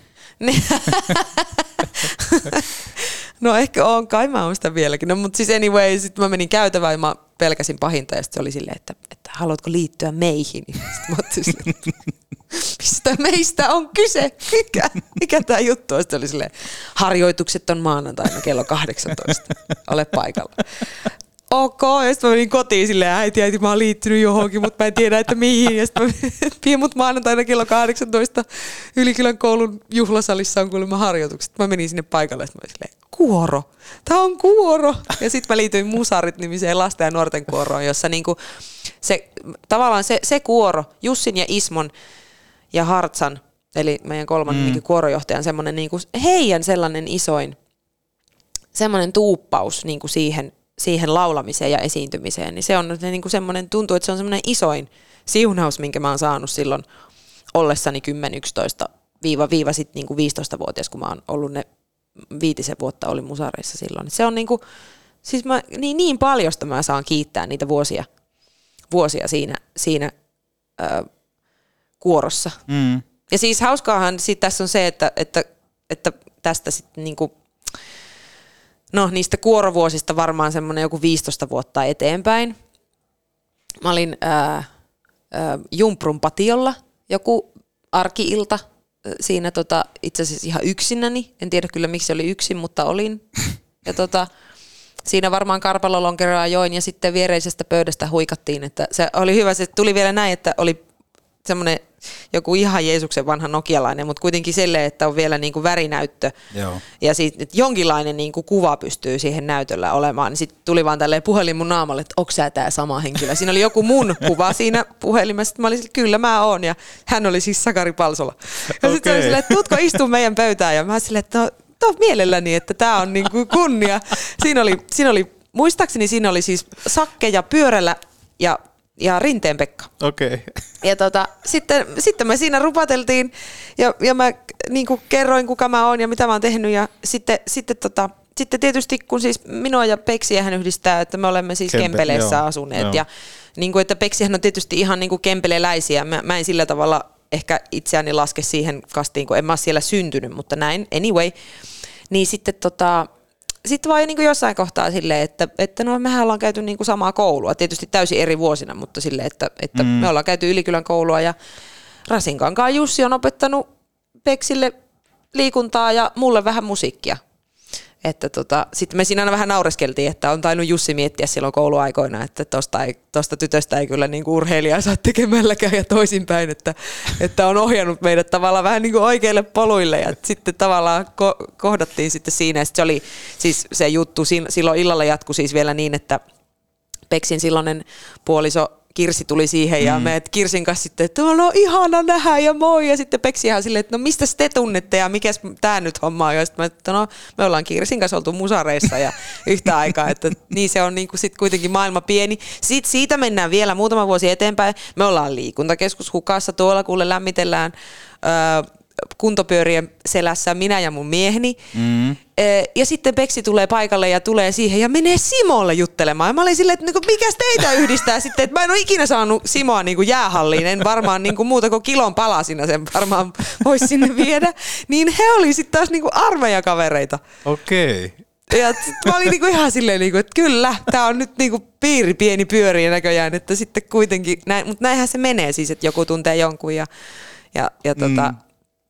Ja sitten olemme kaikki sitä yhtä ihmisten ketjua ja lenkkiä siellä. Niin, niin, mutta siis se on hauskaa, miten sitten kuitenkin aina, aina niin kuin tolleen muutaman, muutaman tyypin päästä niin tuntee sitten kohta kaikki, koko kaupunki. Joo, siis toi, toi on niinku hirveän hauska, että nimenomaan kaikki lähtee siitä, että Sakari Palsolalla on puhelin ja hän osaa käyttää sitä, mutta hän ei ole aivan varma, että onko tuossa samaa tyyppiä. Mikä toi muuten täytyy, Sen verran oli älypuhelinta siis, että hän pystyi siis internetistä hakemaan sen mun kuvaa, mutta se kuva oli sen verran rakeinen, että mä niin kuin hädintuskin itseni tunnistin siitä lyhyessä tukassa vielä silloin. Mulla Joo. oli semmoinen, semmoinen kananpersekampaus varmaan siihen aikaan. Niin tota. Mä selvitän kanssa, että mikä se on ollut se sakeen puhelin. Tässä niinku hirveänä tulee tehtäviä, mutta mun on pakko, koen sen velvollisuudeksi, mutta kaikki hyvät tarinat alkaa Jumprun patiolla. Joo, kyllä, todellakin. ja, ja kannatti muuttua musareihin. Ja toi oikeastaan tuossa niinku kuorossa oleminen, niin se on hyvin verrattavissa myöskin näköjään erilaisiin joukkojen lajeihin, että sieltä aikamoisia ihmissuhteita ja kaverisuhteita lähtee liikkeelle. Niin Todellakin, siis niin kuin yksi mun niin kuin pitkäaikaisemmista semmoisista ystäväpiireistä on ehdottomasti niiltä kuoroajoilta. Joo. Ja, ja tavallaan ju, juurikin niin nämä, nämä sinit sun muut on, on sieltä kuorosta. Ja sitten sen jälkeen me ollaan oltu yhtä aikaa Maretto ja musiikkilukiossa. Me ollaan kaikki käyty sen, me ollaan jatkettu siellä, siellä sitä musiikin harrastamista. Ja sitten se on tavalla tai toisella ollut myöskin osa meidän kaikkien niin kuin työtä. Et Mm. Sini on Sini tekee keikkoja oman bändinsä kanssa, on tehnyt niin kuin häissä ja su- sun muissa systeemeissä. Hän on sitten nyttemmin opiskellut ö, musiikin opettajaksi ja tällä hetkellä hoitaa sitä vakanssia Espoossa Sitten taas niin kuin toinen ystäväni Antti samoista kuoroympyröistä on opiskellut, käynyt konservatoriot, ammattikorkeakoulut, on tällä hetkellä laulunopettaja, on tehnyt teatterilla paljon, paljon musikaalirooleja ja, ja tavallaan niin kuin silleen, kyllä, musiikki on tuonut hänelle leivän pöytään. Mä taas on sitten jo lukiovuosina, eli siis mä oon niin kuin levytyssopimuksen allekirjoittanut 2007. Ää, tavallaan mä sain niin kuin jalan overrakoon niin kuin levyyhtiön suuntaan nimenomaan Rasinkankaan Jussin Mm, kautta. mm. Eli Jussi, Jussi edelleen, mä tavallaan kävin Jussin kanssa laulamassa Jussin tekemiä iskelmäkappaleita, tai Jussi ja Tonin kanssa, että siinä kohtaa kuvaan, kuvaan tuli sitten myöskin Nygordin Toni, joka niin kuin Jussin Aisa parina, ne paljon teki lauluja. Mä kävin laulamassa niitä niin kuin demoiksi, ja he tarjosivat sitten niitä lauluja eri iskelmäartisteille ja bändeille ja levyyhtiöille, ja sitten tavallaan sitä kautta levyyhtiö sai tietää minusta, ja sitten niin kuin asia johti toiseen ja mä olin kohta lyömässä, lyömässä nimeä paperiin. Mä muistan, ensimmäiset promokuvat otettiin uudella seurahuoneella. Okei. Kuvaajana on Asko Kallonen, salanimellä Pertti Nihti. Ja tota, mun ensimmäisen sinkun kansikuva on otettu siellä uuden seurahuoneen yläkerrassa. Siellä oli semmoinen tiiliseinä, jonka edessä se kuva otettiin. Ja, ja tota, mä olin käynyt tuossa Miksissä, tai siis mikään pukumies, tai no Miksen puoli, se Miksi oli se nuorten puoli, mikä oli Mm. niin kuin tuossa silloin ennen mitään valkeoita, valkioita sun muita. Valkioita, joo. Mutta tiedän, missä meni silta, meni sinne toiselle. Se oli, Kyllä, miksi oli siinä alakerrassa siinä kulmittain Anttilan kanssa, niin Joo. siinä oli siis nuorten vaatteet, siinä oli veromodaa, only ja sun muuta. Minä, minä sain isän luottokortin, mä menin sinne ostamaan itselleni vaatteet. Mä kysyin myyjältä ja sanoin, että anteeksi, mulla on tulossa tämmöiset levyn kansikuvaukset tai sinkun kansikuvaukset. Mä tarttisin vaatteet ja sitten minä, me yhdessä siinä sitten valittiin farkut ja mitä siinä nyt sitten muistan, että oli vähän eri veristä toppia ja kaikki topit silleen trendikkäästi päällekkäin, mikä oli varmaan just silloin 2000-luvun puolivälissä semmoinen niin kuin Ihan juttu. siisti juttu. ja sitten, sitten, sitten ne kuvaukset oli maaliskuun puolivälissä ää, 2007 siellä seurahuoneella, eikä mitä, 15 vuotta sitten. mieti.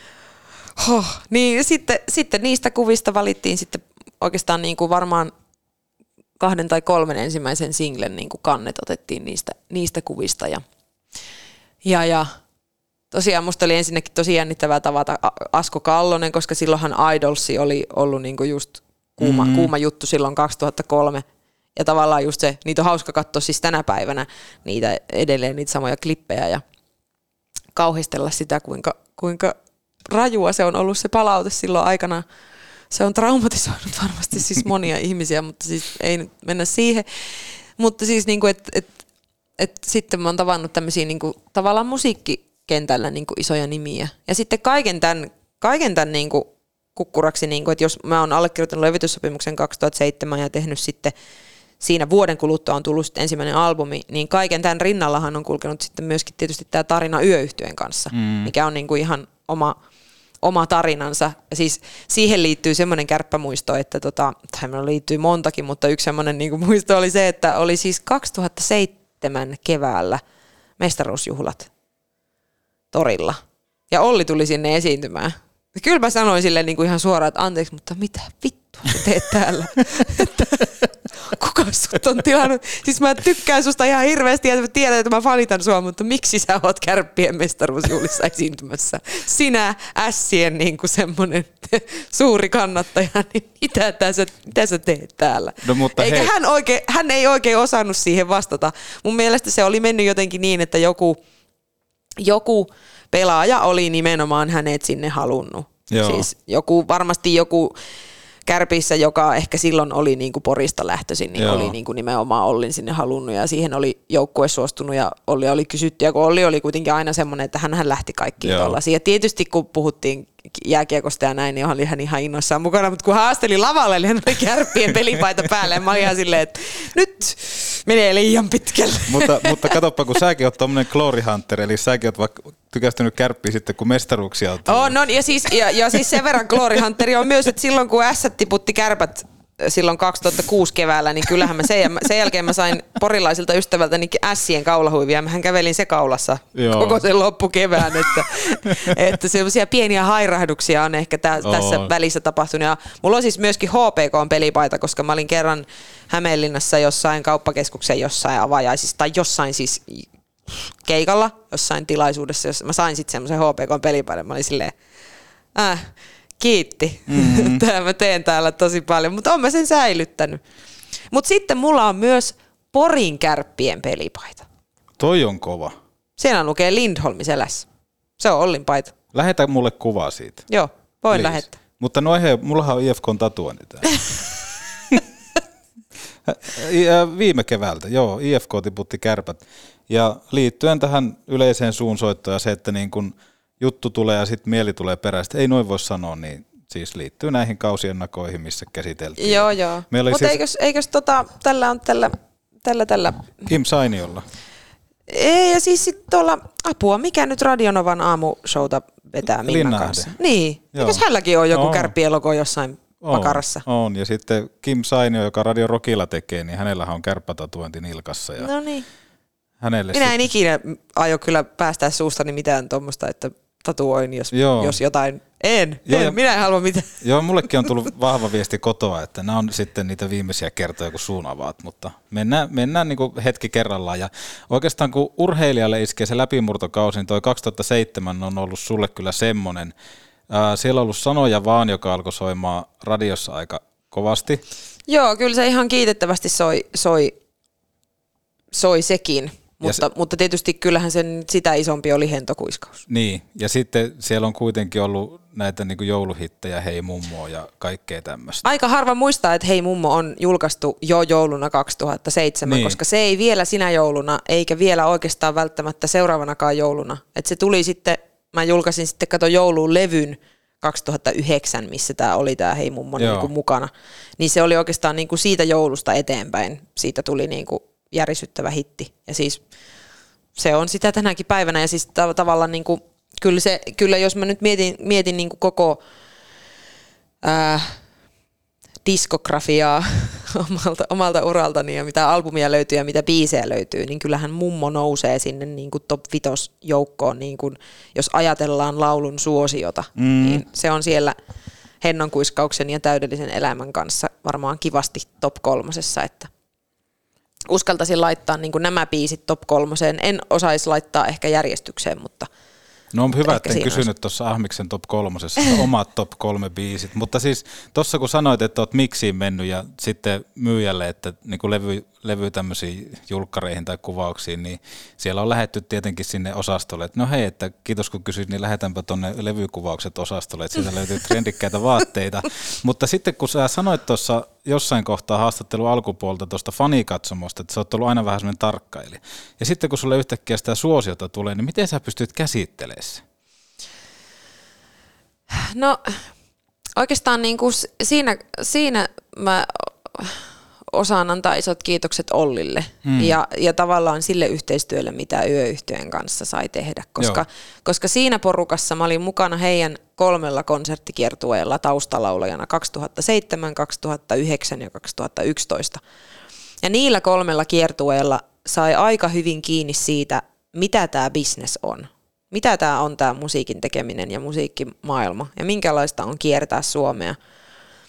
Se oli hirveän hyvä koulu, varsinkin se ensimmäinen rundi silloin syksyllä 2007, kun mä sitten aloitin oman bändin kanssa periaatteessa seuraavana vuonna, seuraavana kesänä 2008 keikat. Niin se oli ihan älyttömän hyvä asia, että mä olin saanut tehdä sen, sen rundin niin kuin sellaisen todella aktiivisen kolme kuukautta kiertänyt niin kuin joka viikko jossain porukassa. Ää, mä, tietyllä tavalla niin kuin yöyhtyessähän asiat oli aina, aina todella, todella niin kuin prikulleen oikein, tai siis sillä tavalla hyvin, että Mhm. mm-hmm. et kaikki, et kaikki asiat otettiin huomioon. Ja siinä, siinä niin kuin mä muistan, kun mulle sanottiin siitä, että muista sitten, kun sulla alkaa niin kuin omat työt ja omat keikat, niin sä aloitat nollasta. Et ei, s- niinku, ja kyllä mä sen niinku opin niinku kantapään kautta. Et mä muistan, kun mulla oli ensimmäinen oma keikka, ei vielä edes oman bändin kanssa, mutta se, että oli oma keikka ja mä tulin sinne keikkapaikalle, mä tulin sinne takahuoneeseen ja mä tajusin, että eihän täällä ole mitään tarjoilua. Ei ollut mitään raideria, ei ollut mitään, niin kuin, että, että mä olisin niin kuin ennakkoon toimittanut jotain toiveita siitä, että mitä mä haluan takahuoneeseen. Kun nyt niitä on niin kuin kahden tai kolmen sivun verran sitä sellaista, että, että peilit, pyyhkeet, kahvit, vedet, kevyt maitoa minulle mm. tyyppisesti, että, että niin kuin, että ei sitä, en, niin kuin, se oli ehkä myöskin, kun mä oon, mä aina, oon aina puhunut siitä, että mä oon niin kuitenkin sieltä iskelmästä ponnistellut. Ja sitten mitä se mun musa tänä päivänä on, niin se nyt on niin kuin kuulijan, kuulijan ehkä päätettävissä, että onko se iskelmä, onko se poppia, onko se pop-iskelmä. Mulle on silleen henkilökohtaisesti ihan sama, jokainen niin kuin kuulee sen millaisena kuulee, mutta se, että mä oon niin mä oon niin voimakkaasti lähtenyt sieltä iskelmäkenrestä ja periaatteessa se mun ensimmäinen albumi oli täysin se, että mä olisin voinut valita siitä, että lähdenkö mä niin kuin tangokuningattareksi vai lähdenkö mä niin kuin Kaija Kooksi tai Anna Erikssoniksi, mikä oli ehkä mulle semmoinen niin kuin tietynlainen ää, linjanveto niin kuin mm. siinä kohtaa, että, että on olemassa nämä tangokuningattaret, Eija Kantolat sun muut, ja sitten on tämä tämmöinen niin kuin nuor, ehkä popahtavampi mm. iskelmämusiikki. Ää, niin sitten mun eka levy oli niin kuin täysin silleen, että kumman, kumman polun mä tästä valitsen. Niin se, että kun mä oon aloittanut keikat ensimmäisen albumin kanssa, niin meillä on ollut niin kuin neljä settiä soitettavaa. Kaksi bändisettiä ja kaksi mun settiä. Täysin pareittain. Siellä on tullut foxit, tangot, ja niin kuin valssit. Että, että se, se, on ollut niin kuin ihan sieltä. Kyllä ollaan lähetty tosi nollasta. Rumpalin farkkuseatilla humppakuutio, eli kuomuperäkärry perässä ja, ja niin kuin keikat on miksattu tämän, tämän, tämän kokoisella mikserillä, mikä Joo. sullakin on tässä, tässä pöydällä ja se mikseri on ollut siellä rumpalin vieressä. Me ollaan siis naureskeltu sitä, että kun me tehtiin soundchecki, niin se tarkoitti sitä, että kun meillä oli kaiuttimet siellä näin, ne osoitti sinne yleisöön päin niin kuin ne täytyy osoittaa. Me aina naureskellaan siis sitä, että, että jollekin, niin kuin siis, tämä nyt on vitsi, mutta siis joku tulee joku ihan tavan tallaa ja tulee siihen ja kysyy, että miten tämä homma toimii, niin me, että se on se perusohje, että mikki artistiin päin ja kaiuttimet yleisöön päin. No näin, sitten kun me tehtiin soundcheck, niin rumpali käänsi kaiuttimen itseään kohti ja sitten mä lauloin ja hän niksasi ja sitten kaiutin käännettiin takaisin yleisöön päin. Ei se siis oikeasti toimisi niin kuin, ei mitenkään päin niin kuin oikeasti silleen. Se, se soundi täytyy tehdä siellä, missä se yleisökin on ja missä sitä kuunnellaan. Mutta siis se on ajan henki. Mm. Siitä on lähetty ei ole ollut takahuonetarjoiluja eikä niinku, ei mitään, ei, ei niinku hotellihuoneita, ei mitään. Me ollaan ajettu keikalta kotiin, kun ei ole ollut, ei ole ollut rahaa yhtään mihinkään. Et, et kyllä mun, mun, mä voisin sanoa, että ensimmäisen vuoden keikkaliksat meni täysin kaikkiin kuluihin. Että ei mulle jäänyt itselle mitään. Mä asuin vielä isän kanssa, että sikäli mulle ei mm. niinku tavallaan tarvinnutkaan jäädä, mutta se, että kyllä, niinku, kyllä niinku pohjalta, pohjalta on noustu. Mutta, mutta tossakin kuitenkin jotakin kertoo siitä, siitä viisaudesta, että kun nimenomaan sä pääset aistiin sitä niin kuin yön, yön kanssa sitä, että tämmöistä se voi olla. Mm. Niin nimenomaan on hyvä, että sä oot saanut se opien, että, että sä aloitat sitten ihan nollasta. Kyllä. Et sitten kun sä tuut sieltä huipulta ja sä joudut lähteä grindaamaan, vähän niin kuin urheilija jossain kohtaa lähtee omaa uraa viemään eteenpäin, niin se olisi ollut hirveän helppo myöskin sitten vähän niin kuin luovuttaa olla sille, että no mitä ihmettä, että miksi Kyllä, ja sitten se, että se uran alku ei ole myöskään ollut mikään semmoinen, niin kuin, että osallistun Idolsiin ja voitan niin, kilpailun, niin, ja niin. Että tavallaan sitten on niin kuin yhtäkkiä se, se se gloria on siinä, tai se, se suosio on siinä, mutta se, että si, siinäkin, siinä, siitäkin huolimatta se työ olisi alkanut ihan nollista. Että se, että sä voitat jonkun laulukilpailun, ei oikeasti merkkaa loppujen lopuksi yhtään mm. mitään. Se voi merkata ensimmäisen puoli vuotta tai ensimmäisen vuoden, mutta se, sen jälkeen sä luultavasti aloitat asioita aika paljon alusta edelleen.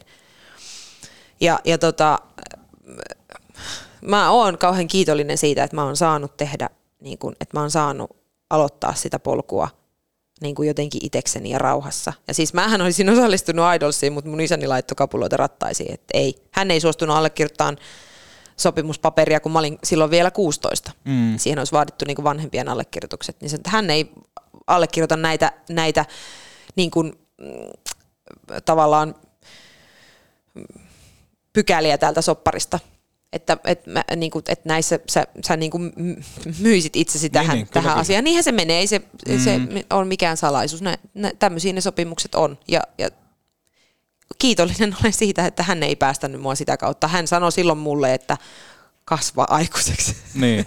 siis niin kuin, että kasva vielä vähän. Sä, mm. sä, sä saavutat tämän kaiken, jos sä haluat ja teet, teet kovasti töitä. Ja, ja, ja niin kuin, isä näki mussa varmasti sen lahjakkuuden ja sen palon, mutta hän näki myös sen, että, että mun oli aika, aika kuitenkin vähän vielä kypsyä Mm. itekseni, mikä oli niin kuin ihan just oikein. Petopodi, viidakon vaarallisin eläin. You. You. You. Do you know that... Nordic Sales Crew has a job for you.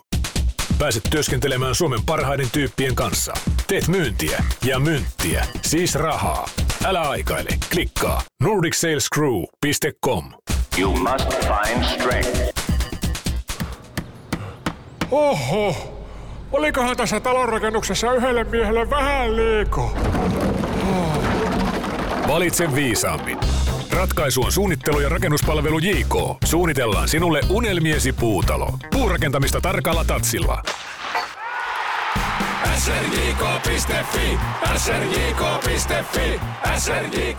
Kotiin juhlista en tullut ovesta, vaan läpi lasista. Nyt kärsin morkkista, kun lasi rikkoutuu. Silloin suorantuu Oulun lasipalvelu.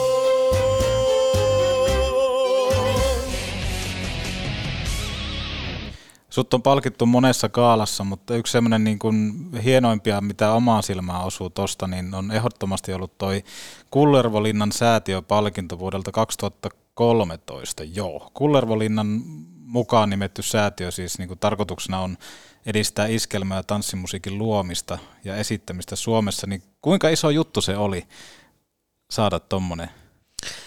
Se oli tietysti ihan mieletön tunnustus. Ton lisäksi nostasin ehkä sen rinnalle vielä, että mä voitin Iskelmä Finlandia, Mm, mikä on niinku mm. tavallaan, jos ajatellaan kirjallisuus Finlandia, niin sitten Iskelmä Finlandia ää, tavallaan siinä rinnalla, niin, niin ne on tietysti todella isoja saavutuksia. Mä taisin olla vielä nuorin Iskelmä Finlandia voittaja, Joo. että, että se, se tuli silloin 2016. Niin tota, ihan älyttömän hienoja tunnustuksiahan ne on. Ja tavallaan niin kuin asia, mistä mä oon puhunut ihan vaikka vain elämää ohjelmaa myöten, että se järkyttävä, kaiken sen menestyksen ja kaiken sen, sen niin kuin suosion rinnalla kulkee semmoinen ihan järjetön epävarmuus ja semmoinen niin kuin tietynlainen huijarisyndrooma, mm. että sä niin kuin pelkäät sitä, että ihmiset huomaa sen, että, se, ethän, ethän sä itse ole yhtään mitään. Mm. Ei, ja vaikka mä oon niinku aina, mä oon aina halunnut tuoda esille sitä, että mä en ole itse tehnyt kappaleitani. Mä en ole säveltäjä, mä en ole sanoittaja, mä en ole soittaja. Mä oon vaan laulaja. Silloin ekalla vain elämäkaudella, just silloin 2016, silloinhan se olikin mulle niinku, se oli ihan järkyttävä iso helpotus, että mä ikään kuin oksensin sen ulos sen, sen, sen ahdistuksen siitä, Joo, että mä joo. oon vaan laulaja. Ja, ja mä sain ihan älyttömän paljon tukea. Mä sain tukea ihmisiltä, siis ihan keltä tahansa. Mun some aivan siis räjähti silloin, kun se ohjelma tuli syksyllä TVstä ja, ja tava, tav, tavallaan tämä asia tuli niin kuin esille, niin, niin ihmiset antoi tukensa. Mutta niin kuin erityisen paljon se Jeesus, että ne ihmiset silloin siellä silloisella leiri, vain elämää leirillä antoi tukensa. Mulla on jäänyt erittäin hyvin mieleen niin Anna Puun kuin Kisunkin sanat, kun Kisu sanoi mulle eka, että muista Suvi, että laulaminen on instrumenteista vaikein. Ja Anna Puu totesi siihen sen jälkeen, että hänestä tuntuu niin kuin helvetin epäreilulta se, että, että edelleen alalla vallitsee sellainen ajatus, että jos et sä ole painunut johonkin luolaan niin kuin omalla verellä kirjoittaa sitä musaa, mitä sä ihmisille laulat, niin se olisi jotenkin epäuskottavampaa kuin se, että sulla on biisintekijät, jotka tekee sulle musiikkia ja sulla on musatuottaja, joka Mm. mm. tuottaa ja sovittaa sen, sen musiikin ja sä, niin kuin, et, et, mulla on ollut pitkä tie hyväksyä se, että, et, että niin kuin mun tehtäväni on laulaa ja, ja, ja tavallaan niin kuin välittää se, se viesti, mikä, mikä, niin kuin, mikä tulee, lähtee niistä biisintekijöistä ja niistä siitä jostain syvimmästä asiasta, mistä, mistä mun musiikki tai joku tietty biisi kertoo. Mm. Mä välitän sen viestin kuulijoille. Ja tavallaan niin kuin just se, että, että se on aiheuttanut sen, että mun on välillä tosi vaikea ottaa vastaan joku palkinto tai joku tunnustus koska se jotenkin alleviivataan nyt se, että nyt Suvi Teresiska voittaa vuoden iskelmä Emman, tai, tai vuoden, mä oon nyt voittanut kaksi Emmaa, vuoden Mm. iskelmäalbumi Emman ja vuoden lastenlevy Emman. Mm. Mun on niinku älyttömän vaikea katsoa niitä palkintoja hyllyllä ja ajatella, että mä olisin jotenkin ansainnut ne itse, vaan että mä repisin siltä Emmalta sarvet ja, ja kaikkia antaisin ne niille kaikille tekijöille, jotka siellä on taustalla niin kuin levyyhtiössä, siellä musa niin kuin biisintekijöissä. Et mä haluaisin aina, niin kuin, mä haluaisin mainita ne kaikki aina ääneen, mutta se tietysti niin kuin joka ikisessä kiitospuheessa ja joka ikisessä tilanteessa se on mahdotonta. Jos mä puhun niistä, niistä haastatteluissa niistä ihmisistä, niin ei kukaan lehti koskaan kirjoita niitä tai radiot leikkaa ne Mm. pois, koska Mm. hekin ajattelee, että tämä on, niinku, tää on silleen, ei niin ö, olennaista tietoa tai, tai jotain. Sitten mä muistan, että levyyhtiöistäkin joskus sanottu, että älä keikalla kerro, ketä ne biisit on tehnyt, ei ketään kiinnosta. Sitten mä aina silleen niin kuin, sorvissa, niin kuin korvissa sauhuaan, että älkää niin kuin, no, mut levyyhtiössä on kyllä sanottu myös se, että älä ikinä kerro, mitä jääkiekkojoukkuetta sä kannatat, kun mä jossain niin kuin urani ensimmäisissä haastatteluissa sanoin, että mä fan- fanitan kärppiä, niin sitten levyyhtiöstä tultiin aivan paniikissa silleen, et sä voi sanoa, että sä fanitat kärppiä, että tajuaksä kuinka paljon tuolla on sit ihmisiä, jotka vihaa sua. Mä, että vittu, jos ne vihaa mua siksi, että mä fanitan kärppiä, niin mulla on aivan sama. Että jos mun ura ei lähde lentoon sen takia, että mä oon kärppäfani, niin aivan yksi ja sama. Sille, että ei tästä niinku tuu yhtään mitään, jos mun pitää alkaa varomaan Joo, joo, joo, joo. niin kuin sanomisia niin liikaa, siis tiedätkö, että, että, että e, niin kuin mä oon muutenkin elänyt tavallaan tietyllä tavalla sellaisessa niin kuin, niin kuin, to, mä, mä oon elänyt sillä, sillä tavalla niin kuin tosi onnellisen, turvallisen lapsuuden ja, ja, ja tavallaan semmoisessa lintukodossa, että mä oon saanut, että Mm. mm. et silleen niin kuin, että et mä puhun nyt tästä, että kun tänä päivänä tosi paljon nostetaan esille kaikkea kaikkia, niin kuin nyt kaikkia asioita, mitkä liittyy johonkin vähemmistökulttuureihin tai johonkin niin kuin tämmöisiin vähemmistöporukoihin, aletaan nostaa esille sitä keskustelua ja sitä kaikkea.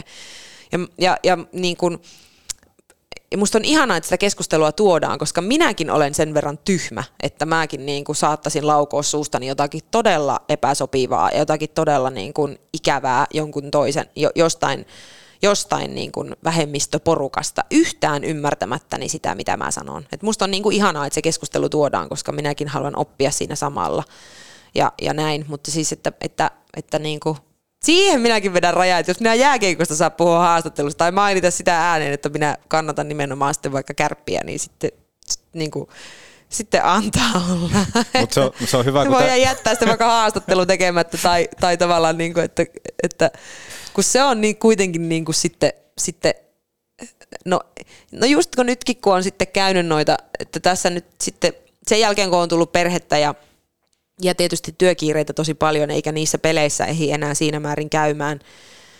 Eikä tavallaan se kiinnostuskaan, niin kuin, totta kai se nyt on rehellisesti sanottava, että ei se semmoinen niin kuin fokuskaan Mm. ole siinä enää siinä semmoisessa, vaikka, vaikka tietyllä tavalla se asia sykkii siellä aina. Eilenkin kun mä olin ottelussa, mulla oli niin ihanaa ja siis mä, mä seisoin siellä fanikatsomossa ja kattelin sitä, sitä mellastavaa äijälaumaa siinä mun vieressäni ja ajattelin vaan, että vitsi, että kun, että kun minäkin olin silloin tuot, osa tuommoista porukkaa. Ja sitten mä mietin siinä samalla, mä katsoin sitä kaiteen yli silleen, että tuossa olisi oikein mukava tuommoinen niinku paikka, että onkohan tuo kenenkään kausikorttipaikka. Että jos minä tuosta tuommoisen paikan itselleni varaisin, niin mä olisin aina niinku, tavallaan siinä, kun sen verran kermaperse, että mä haluan istumaan tuohon areenapenkille, mm. enkä seisomaan fanikatsomoon. Vaikka yleensä aina kun mä menen peliä katsoa, niin mä otan, ostan liput siis fanikatsomoon sen fiiliksen vuoksi. Mm. Mutta se, että, että jos mä tosta ottaisin tuosta fanikatsomon edestä tuon yhden kulmapaikan tuosta noin. Mä menin heti katsoa eilen sitten, sitten niin kuin, tota, Ticketmasteri kärppien niin lipumyyntiin, että, että esimerkiksi ensi perjantain peli, että onko se varattu se paikka, niin oli. Että se saattaa olla joku kausikorttipaikka, että minä en sitä saa, mutta minä voin ottaa sen paikan siitä vierestä sitten. Mutta toi niin kuin, kertoo myöskin paljon siitä, että minkälaisen kotikasvatuksen sä oot saanut, että sä oot pystynyt myöskin tuomaan tuossa vain elämässä sen oikeasti niin kuin rehellisesti ja harkitusti, että mä nyt kerron tämän, koska se helpottaa mua. Et sehän olisi ollut, tossakin olisi ollut se tilanne, jos mietitään vaikka, verrataan vaikka siihen uraan, että kun oot päässyt niin kuin yön kanssa kiertää ja näin poispäin. Ja sitten kun lähdet tekemään sitä omaa uraa, vähän niin kuin nollista, Mm. niin sitten taas, että kun pääset vain elämään ja sitten siinä olisit voinut olla silleen, että no mä jätän tämän niin kuin, että mä en välitä tästä, että se haittaa mua täällä jossain, Mm. mutta mä jätän sen sanomatta, niin mä veikkaan, että sulla olisi paljon hankalampaa oikeasti, koska sulla koko ajan siellä sisällä on se, onko se salaisuus vai miksi sitä haluaa kutsua, Niin, tai semmoinen, sit- tiedätkö, joka vaivaa. Niin, ja sitten kun se on kuitenkin niin kuin, niin kuin, ö, totta kai sitä, sitä sellaista palautetta on, tulee satunnaisesti ulkopuolelta, mutta mm. se on Mm. paljon pahempaa se, että sun oma, sun oma niin kuin äänes huutaa sitä, että, Niin, niin.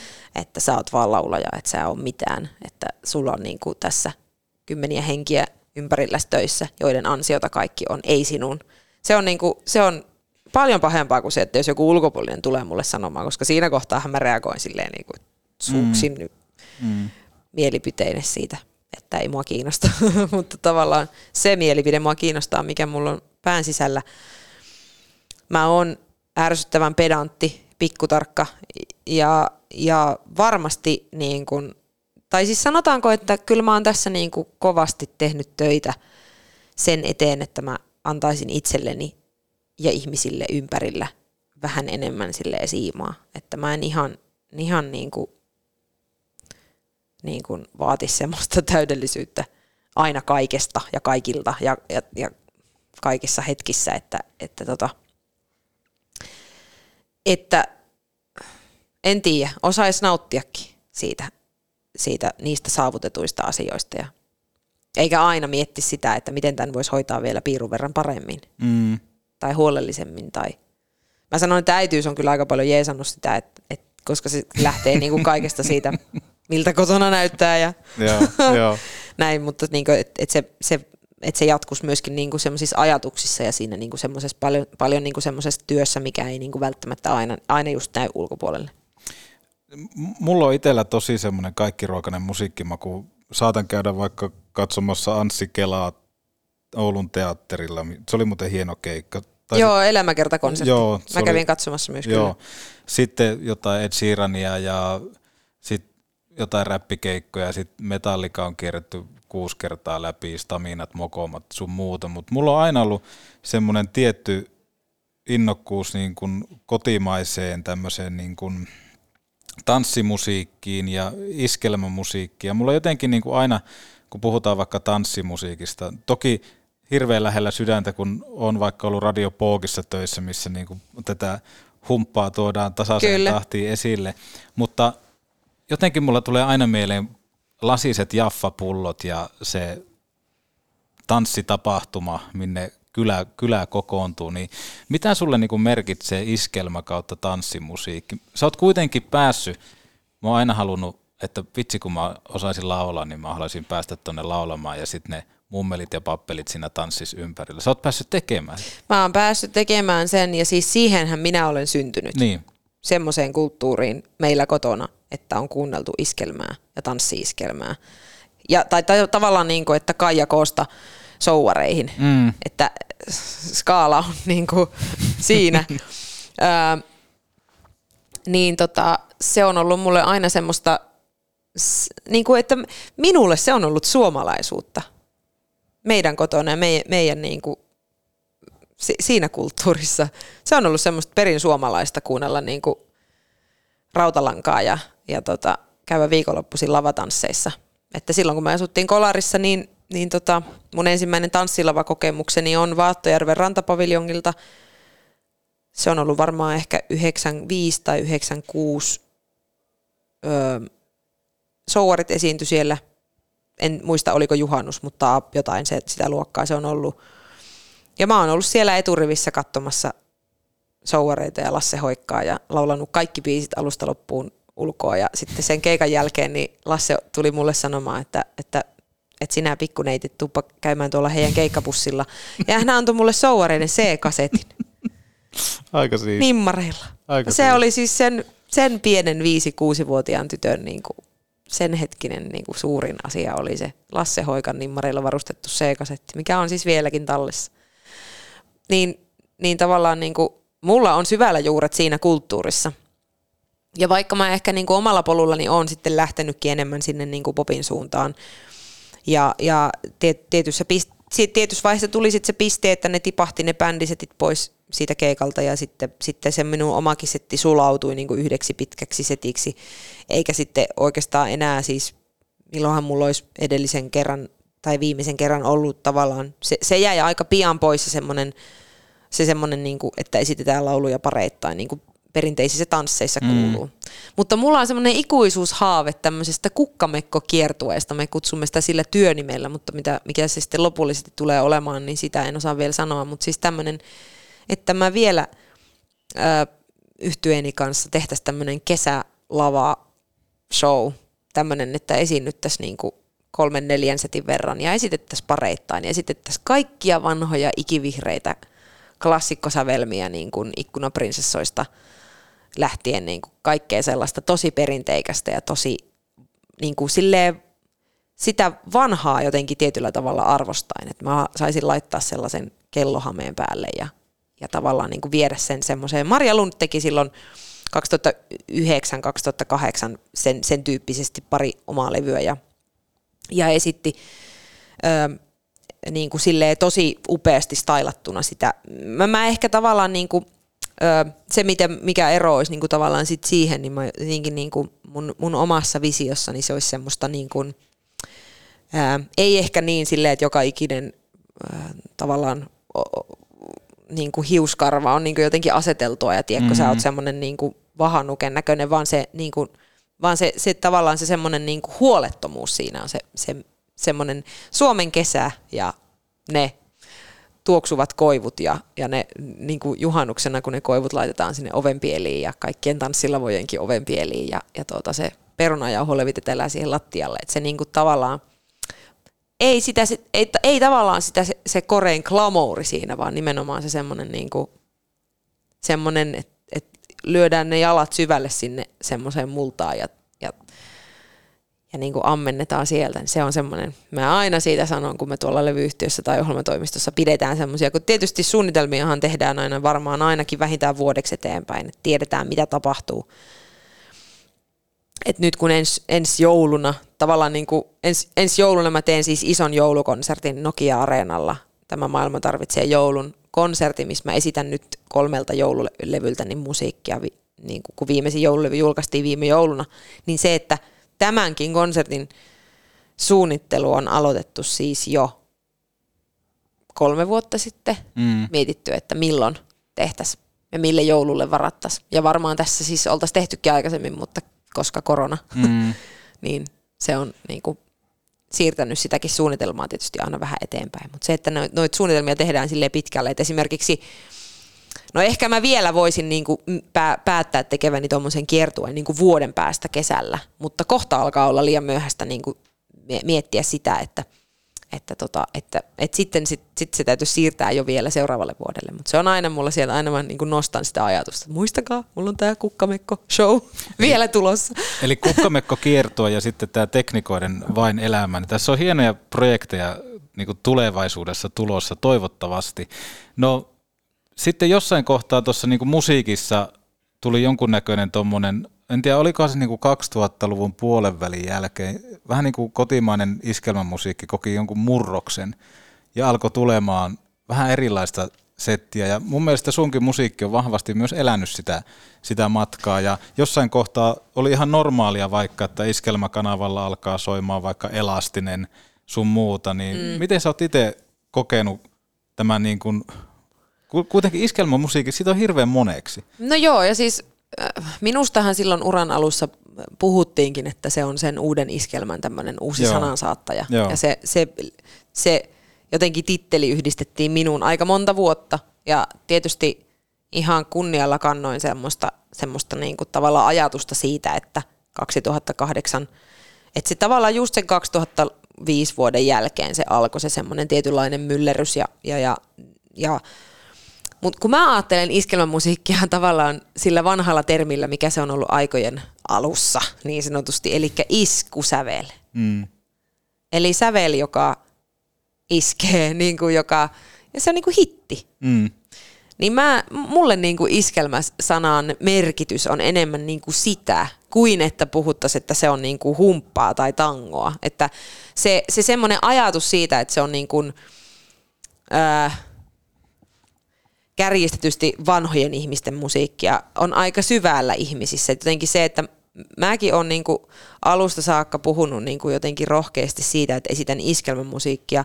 Joo, mä tiedän, että se, se valinta sulkee multa tiettyjä ovia niin kuin automaattisesti jotenkin silleen, että, että ihmiset ää, ot, niin kuin tavallaan ajattelee lähtökohtaisesti, että mä oon niin kuin, niin ja siis se on hauskaa siis, että ihmisiltä, että jos mä saan vaikka biisejäkin niin kuin joltakin ihan siis random tekijöiltä, niin siellä voi olla ihan siis puhdasta tanssimusiikkia. Sitten mun täytyy yleensä vastata heille, että, että kiitos, kiitos biiseistä, mutta että mä en tämmöistä musiikkia ole koskaan levyttänyt urani aikana. Mä oon tehnyt kuitenkin nyt kymmenen levyä, että, että sun täytyy tarjota näitä, tätä, tätä musiikkia nyt jollekin tangon kuninkaalliselle. Mutta se tavallaan se hetki, että heti kun mä oon puhunut siitä, että mä esitän iskelmää, niin sitten se tuo semmoisen tietyn leiman, leiman niin kuin otsaan. Että en tiedä, niin kuin, mä oon tavallaan sanonut sitä, että musta olisi ihana päästä vaikka ruisrokkiin esiintymään, mutta mä toivoisin, että se tapahtuisi ennen, ennen kuin on tavallaan semmoisella tietynlaisella ehtoopuolella, että se on niin kuin, sit semmoinen niin kuin nostalgiapläjäys, että pääsee ruisrokkiin. Sitten onhan siellä syntynyt Kari Tapio ja Paula Koivuniemikin, mutta se on tavallaan just silleen, että mm. mä toivoisin, että se tapahtuisi ennen sitä, että pystyisi niin kuin lunastamaan paikkansa iskelma-artistina rockfestareilla ennen kuin sitten kun täyttää 60. Mm, no se on hyvä tavoite. Jos mietitään tuossa 2007, mitä sä sanoit, mun matikka ei riitä, mutta 15 vuotta. Joo. Hirveän pitkä aika, siis ei niin kuin tajua, että kuinka pitkän taipaleen sä oot musiikin parissa tehnyt. Mikä on ollut niinku uralla semmoinen iso oppi? Miten sä oot tässä, niinku, miten sä oot kehittynyt ihmisenä? Kun monesti mä kysyn pelaajilta, että miten oot kehittynyt pelaajana vaikka ura-aikana, niin mm-hmm.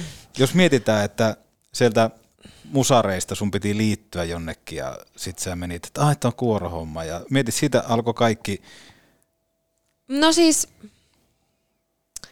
mä oon tietysti kasvanut aikuiseksi sillä matkalla, että jos mä oon kuoroon liittynyt ollessani kymmen vanha, allekirjoittanut levityssopimuksen ollessani 18, siinäkin oli vielä siis semmoinen hauska juttu, että kun sopimushan allekirjoitettiin silloin maaliskuun puolivälissä, kun, kun, kun oltiin Oulussa kuvauksissa, mutta päiväys oli 11.4. Mm.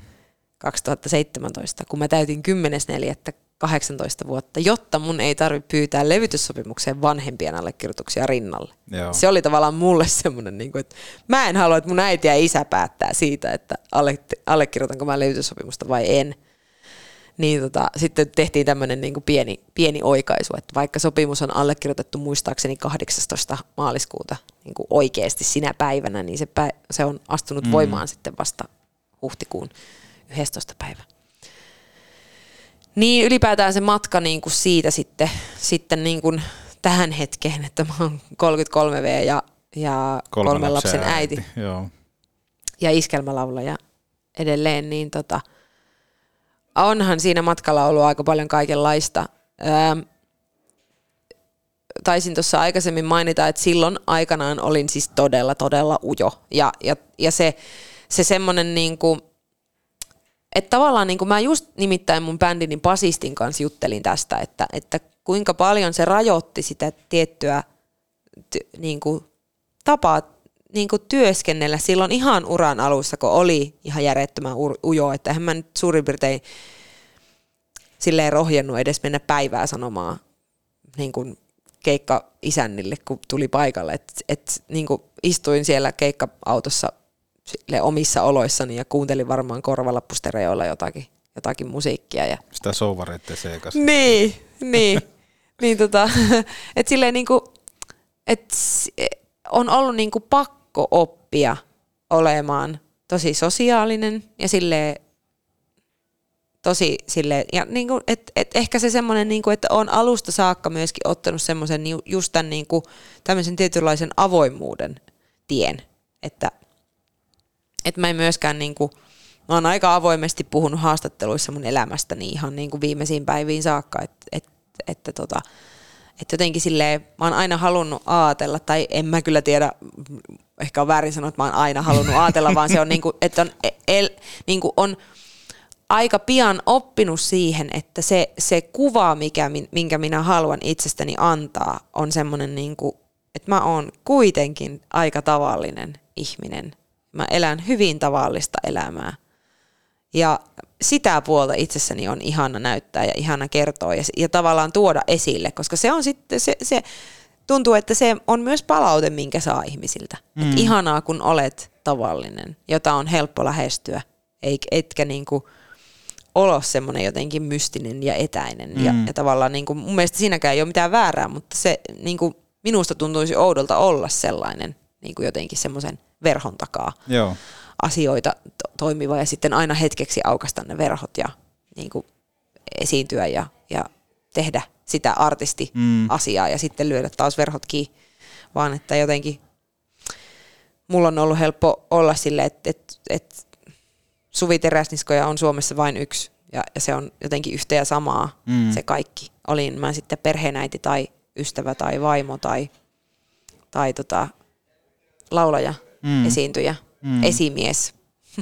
Mutta toi on niinku he- he- helppo niinku ainakin omasta puolesta nyt, mitä on tässä nyt puolitoista tuntia suhun päässyt tutustumaan, niin sä oot hirveän niinku aid- aidon oloinen, että Mm. nimenomaan välittyy se, että et, et sä, oot, sä oot perheäiti, sit sä oot esiintyvä artisti, mutta sä oot kuitenkin ihan tavallinen.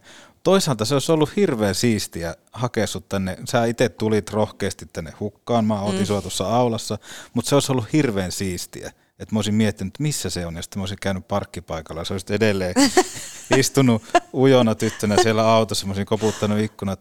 Mennäänkö? Mennäänkö? Sä oot, okei. Okay. Mm. Mutta se, on- se on varmaan, voisi kuvitella, että se kilometrit, mitä enemmän sä teet keikkaa, enemmän tapaat ihmisiä, niin se jotenkin myöskin kasvattaa ja opettaa. Voin verrata itteeni vaikka, kun, podcastia tekee, niin mitä enemmän mä teen tätä ohjelmaa, niin sitä enemmän tämä niinku alkaa tuntumaan luontevalta ja sitä enemmän tähän niinku kasvaa, kasvaa kiinni. Kyllä. Mutta mut sullakin sitten tuossa matka-aikana, kun sanoit, että kolme lasta, niin sekään ei ole ihan helppoa yhdistää sitä kiertueelämää ja niitä lapsia. Niin miten sä oot saanut sen niin järjestyä? No yllättävän helposti. Mä ehkä haluaisin lisätä tuohon äskeiseen ajatukseen vielä todella vahvasti sen, mi- mi- mikä niinku, mistä usein myöskin kuulee puhuttavan, on se, että kun minä olen pohjoisesta. Mm-hmm. Ja Mhm. nyt kun tehdään vielä tämmöistä tämmöistä podcastia, mikä kuitenkin, millä on varmaan aika paljon kuuli- kuulijoita täällä niin kuin Pohjois-Suomessa, Mm. niin haluan sanoa nyt niin kuin tälleen, en, en tarkoita mitenkään ilkeästi niin kuin Etelä-Suomen ihmisiin, mutta Jotka meillä, muita liikaseuroja. meillä pohjoisen ihmisillä on tietynlainen niin kuin, ää, semmoinen erilainen asenne Mm. elämään ja jotenkin siihen semmoiseen itseensä ja siihen, niin kuin, että, että me vaan ollaan ja sitten ja, ja, ja tavallaan, koska siis se mä, mä oon niinku huomannut sen, mä oon huomannut sen niinku vaikka omissa vanhemmissani, kun, kun sitten kun heitä on, kun vaikka jotkut mun kollegat on saanut tutustua mun vanhempiin jossakin esitys, siis jossain takahuoneessa mm. tai jossain, niin ne on aina ollut silleen, niin kuin, että kauhean suulaita on sulla vanhemmat ja sille, että ei niiltä niin kuin saa puheenvuoroa ja, ja sitten jotenkin semmoinen, niin kuin, että, siinä, että menee viisi minuuttia, niin meidän isä puhuu jo jonkun kanssa jostain niin kuin metsästämisestä ja Joo, jostakin. joo. Tai, jo- tai sitten jostain todella henkilökohtaisista asioista, ihan silleen niin kuin, että nyt suski ja ole hyvä, ovi on tuolla. että mä sanon, että siinä on myös paljon sitä, että mä oon niin kuin, mulla on pohjoisen juuret siinä semmoisessa tietyssä avoimuudessa. Mm. Mutta siis palatakseni tähän niin kuin perheyden ja uran yhdistämiseen, niin se on ollut niin kuin jotenkin niin kuin vaarallisen helppoa, että jotenkin- Vaarallisen helppo. No siis jotenkin musta tuntuu, että tämän olisi pitänyt olla jotenkin to, tosi paljon dramaattisempaa ja vaikeampaa ja mun olisi pitänyt olla niinku hullun, niinku, että jotenkin mä olisin niinku aivan järkyttävän ressissä tästä Joo, kaikesta, mutta kun mä en ole. Että, et, että niinku, no mä en tälläkään hetkellä tiedä, kuka meidän lapsia vahtii ensi lauantaina, mutta en, kyllä se nyt tässä selviää. Nyt on vasta tiistai. Ei tässä nyt ole mitään. Niin tämä on se asenne, mikä mulla on ollut alusta saakka. Että mä niin kuin, en mä jaksa miettiä sellaisia asioita, mihin mä en niin kuin ehkä just tällä sekunnilla pysty vaikuttamaan. Ja, ja, tota, ja, ja silleen, että, että kyllä nämä kyllä ne suttaantuu ne kaikki asiat siitä sitten. Että jotenkin sille ehkä, ehkä sille samalla huolettomuudella on niin kuin jotenkin semmoisesta tietynlaisesta vanhemmuuden ää, niin kuin karikoistakin koittanut selvitä, että kaikki, kaikki selviää kyllä ja, ja, ja, ja myöskin mä oon kyllä tosi vahvasti siis ihan alusta saakka tehnyt sen päätöksen, että että siitä vanhemmuuden niin kuin tehtävästä ei todellakaan tarvitse selviytyä niin kuin jotenkin yksin tai yhdessä tai tiedätkö, niin kuin perheyksikkönä. Mm. Että on ihan ok laittaa viestiä niin kuin vanhemmille tai, tai, tai niin kuin lasten, lasten siis isovanhemmille tai kelle tahansa ystäville, perhetutuille, naapureille, että hei, anteeksi, mutta että niin kuin, saisinko mä käydä yksin kaupassa? Mm. Vois, voisitko tulla poikien kanssa hetkeksi? Mm. Tai niin kuin, tiedätkö, että saisinko mä käydä niin kuin kävelylenkillä silleen, että mä olisin 45 minuuttia pois. Et se, on niin kuin, se on todella ok pyytää sitä, sitä semmoista apua. Eikä se ole niin kuin merkki mistään siitä, että olisin nyt jotenkin epäonnistunut vanhempana. Koska musta tuntuu välillä, että se semmoinen, niin kuin, että se, se kuva, mikä luodaan helposti ihmisille, musta tuntuu, että varmaan joku sosiaalinen media saa helposti ihmisille sen semmoisen, että tiedätkö, kaikki on aina ihanaa, ja koska eihän kukaan näytä somessa semmoista mm. aitoa puolta siitä, mm. kun se lapsi huutaa sitä uhmaansa siinä niin kuin kolmatta päivää niin kuin ihan reikäpäänä. Totta kai se näytetään se hetki, kun sen kanssa piirretään nätisti vesiväreillä. Niin, niin, kyllä, kyllä. Kukkia ja perhosia. Toi on äärettömän hyvä pointti, koska mä oon taas sitten just semmoinen tyyppi, että kun lapsia on kolme kappaletta, niin mulla on hirveän vaikea kysyä apua. On se mm. sitten lapsiin liittyen vaikka, että voisiko joku katsoa näitä hetken, tai sitten jos on vaikka joku muuttohomma esimerkkinä, mm. niin mulla on nimenomaan se, että, mun on, että varmasti mun kaverit tulisi sinne, mutta mulla on hirveän iso kynnys, että laittaisi vaikka viestiä, että, että tarvis apua pianon kantamiseen. Ei, mm. kun mä oon silleen, että no kyllä kai tämä – sitten mulla, että kyllä mulla se Marko Anttila selkä on, että ei se Venäjä. kyllä. No, niin kuin jotenkin, niin, se, se on ehkä jotenkin, helpostihan se tuleekin se ajatus siitä, että itsepä olet lapsesta tehnyt niin, ja nimenomaan, itse, nimenomaan. itse täytyy niiden kanssa niin kuin pärjätä ja suoriutua, mutta jotenkin silleen, niin kuin, että kautta ihmiskunnan historianhan me ollaan ed- eletty niin kuin myöskin isommissa yksiköissä – että samassa taloudessa on saattanut asua vielä niin kuin vanhempien sisaruksia mm. ja, ja, ja isovanhemmat. Ja jotakin, niin kuin, et, et, minä olen aina ihaillut sellaista, sellaista niin kuin, tietyllä tavalla semmoista niin kuin suurperheen elämää, mutta niin kuin ajatellen suurperheenä sitä, että siinä on ne muutkin sukupolvet mukana siinä, siinä niin kuin elämässä tosi tiiviisti. Varmasti tulee paljon siitä, että mun, mun oma suhde omiin isovanhempiin, mun täteihin, ja, ja niin kuin van, vanhempien sisarustiin ja omiin serkkuihin on todella, todella tiivis ja lämmin. Mm. Että ehkä jo tietysti nämä ruuhkavuodet aiheuttaa sen, että ei niitä nyt ihan näe niin paljon kuin haluaisi. Ja sanotaan, että Facebookit ja nämä on aiheuttanut sen, että eipä sitä tule pahemmin enää niin kuin soiteltuakaan siihen malliin, kun kaiken pystyy lukemaan Facebookista. Mutta se, että, että, tota, että musta on ihanaa, että niitä on – niitä, niitä sukulaisia. Ja mä rakastan siis kaikkia juhlapyhiä, kun heidän kanssaan viettää aikaa. Ja se, että siellä sitten se ajatus on se, että kaikki, kaikki kasvattaa. Niin kuin tietenkin, että kaikki, kaikki on siinä, siinä mukana ja kaikki saa komentaa kaikkien jälkikasvua ja, ja tota, vahtia siinä, että kukaan ei lyö kättään tulikuumaa tuota leivinuuniin. Että se on niin jotenkin semmoinen ja on tosi kiitollinen siitä, että, että se apu, sitä apua on aina saanut ja että sitä, sitä lastenhoitoapua varsinkin meidän ammatissa, kun me ollaan molemmat tällä alalla. Mm. Että varmasti siis osittain tämä teknikoiden vainelämähän tulee siis ihan puhtaasti siitä, että miehenikin on ääniteknikko. Mm. Ja me ollaan käyty niin kuin, että meidän, meidän puolet meidän niin kuin seurustelusuhteesta tästä kymmenen vuoden ajalta, niin on, on varmasti meidän puheenaiheet liittyy aika paljon niin työn tekemiseen ja kaikkeen siihen, juurikin siihen, mitä siellä taustalla pitää tehdä, jotta se keikka toteutuu. Niin, niin, niin tota,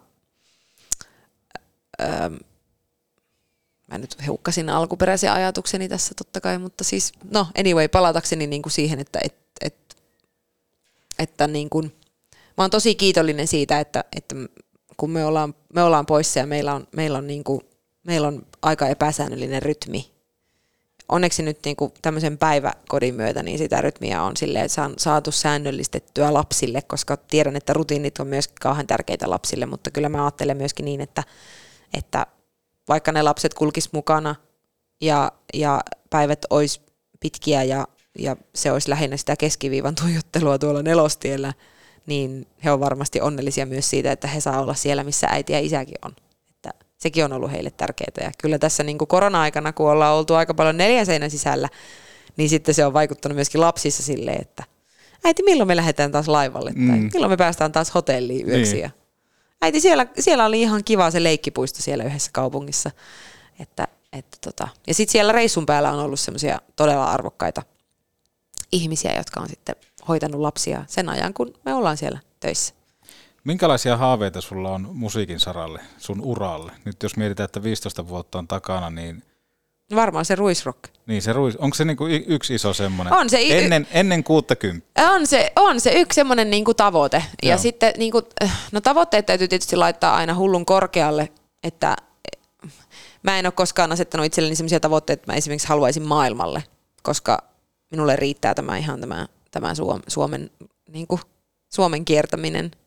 Ja tuntuu, että onhan täälläkin vielä sille paikkoja, mitä voisin valloittaa mm. niin Mm. sanotusti, mutta, mutta toisaalta mä en myöskään toivoisi, että mä Suomessa nousisin niin isoksi artistiksi, että, että, että pystyisi enää vaikka jotain jäähalleja kiertää. Että jotenkin niin kuin, mua kammostuttaa semmoinen ajatus, että, että, että ei pääsisi enää johonkin kauhavan yökerhotiikeriin tai, tai silleen, että olisi niin kuin liian iso mm. artisti sinne. Että mä niin kuin rakastan sitä, että saa käydä tommosia pikkusia pikkusi, pikkukaupunkien pikkuyökerhoja, joissa niin kuin oikeasti kohtaa sen semmoisen kansan siellä niin kuin, ja ne syvät rivit kyllä myös, että se on jotenkin niin kuin tosi, tosi, tosi ihanaa mennä johonkin, johonkin tuota, tosi kaurismäkeläiseen hotelliin nukkumaan. Polttaa tupakkaa siihen eteiseen ja Kyllä, mumista. Sitten palata kuuntelemaan autoa souvareita. kyllä. Mutta sä oot hieno tyyppi. Tää on ollut ihan äärettömän hieno tutustua sun. Ja tota, susta paistaa semmoinen tosiaan aito, aito ihminen, niin kun kerta aito ihminen oot ja Jumprun patiolla myöskin, olikohan näin, että Karpalo lonkero Karpalonkero, joo. ja Sakari Palsolan puhelinta ja kaikkea muuta, niin käydään tähän loppuun Jumprun tarjoamassa lehdistötilaisuudessa. Katsotaan, onko siellä, oi sitten, että tuli ihan väärä pätkä tuolta, mutta kulutetaan nyt aikaa 10 sekuntia, niin saadaan oikea jinkku soimaan. Mutta siis käydään ää, Jumprun lehdistötilaisuudessa. Siellä on mediaa paikalla. Käydään kertomassa vaan lyhyesti, että minkälainen jakso oli. Jos sulle sopii, Okei, niin avataan selvä. tuo ovi tuosta. Joo, täällähän on mediaa paikalla. Suvi Teräsniska, tunti 38 minuuttia Petopodia takana. Minkälainen jakso tänään nähtiin? Äh, ehkä hyvin erilainen kuin mitä jotenkin ajattelin, että, että tuota, siis, mutta ihanaa oli rupaatella. Mä tykkään tämmöistä podien tekemisistä, kun ei tule mitään mainoskatkoja väliin, niin kuin radiohaastatteluissa yleensä. Voi vaan puhua. Mm, annetaan puhumiselle tilaa ja livelle tilaa.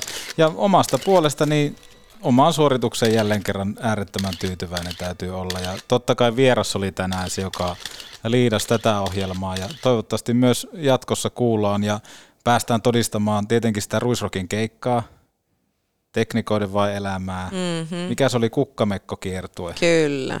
On tässä hienoja aihioita tulossa ja Ja sitten edelleen sitten selvitellään, kuka on se tummahiuksinen. tummahiuksinen, se tyttö on kateissa. Kärppäfani. Sitten Joo. sit piti ottaa vielä, sun piti katsoa se Ari Vallinin maali uudestaan Kyllä, ja mä näen se. sen videokamera jäppisen sieltä. Ja sitten mulla oli joku tehtävä vielä, mitä, mutta mä en muista. Mun piti se Palsolan puhelin Joo, se joo. No niin, on tässä kotiläksyjä, niin jatketaan ensi viikolla jälleen jollain uudella aiheella. En tiedä, onko jopa vieraana videokameramies 2004 vuodelta, mutta kiitos Suvi. Kiitos.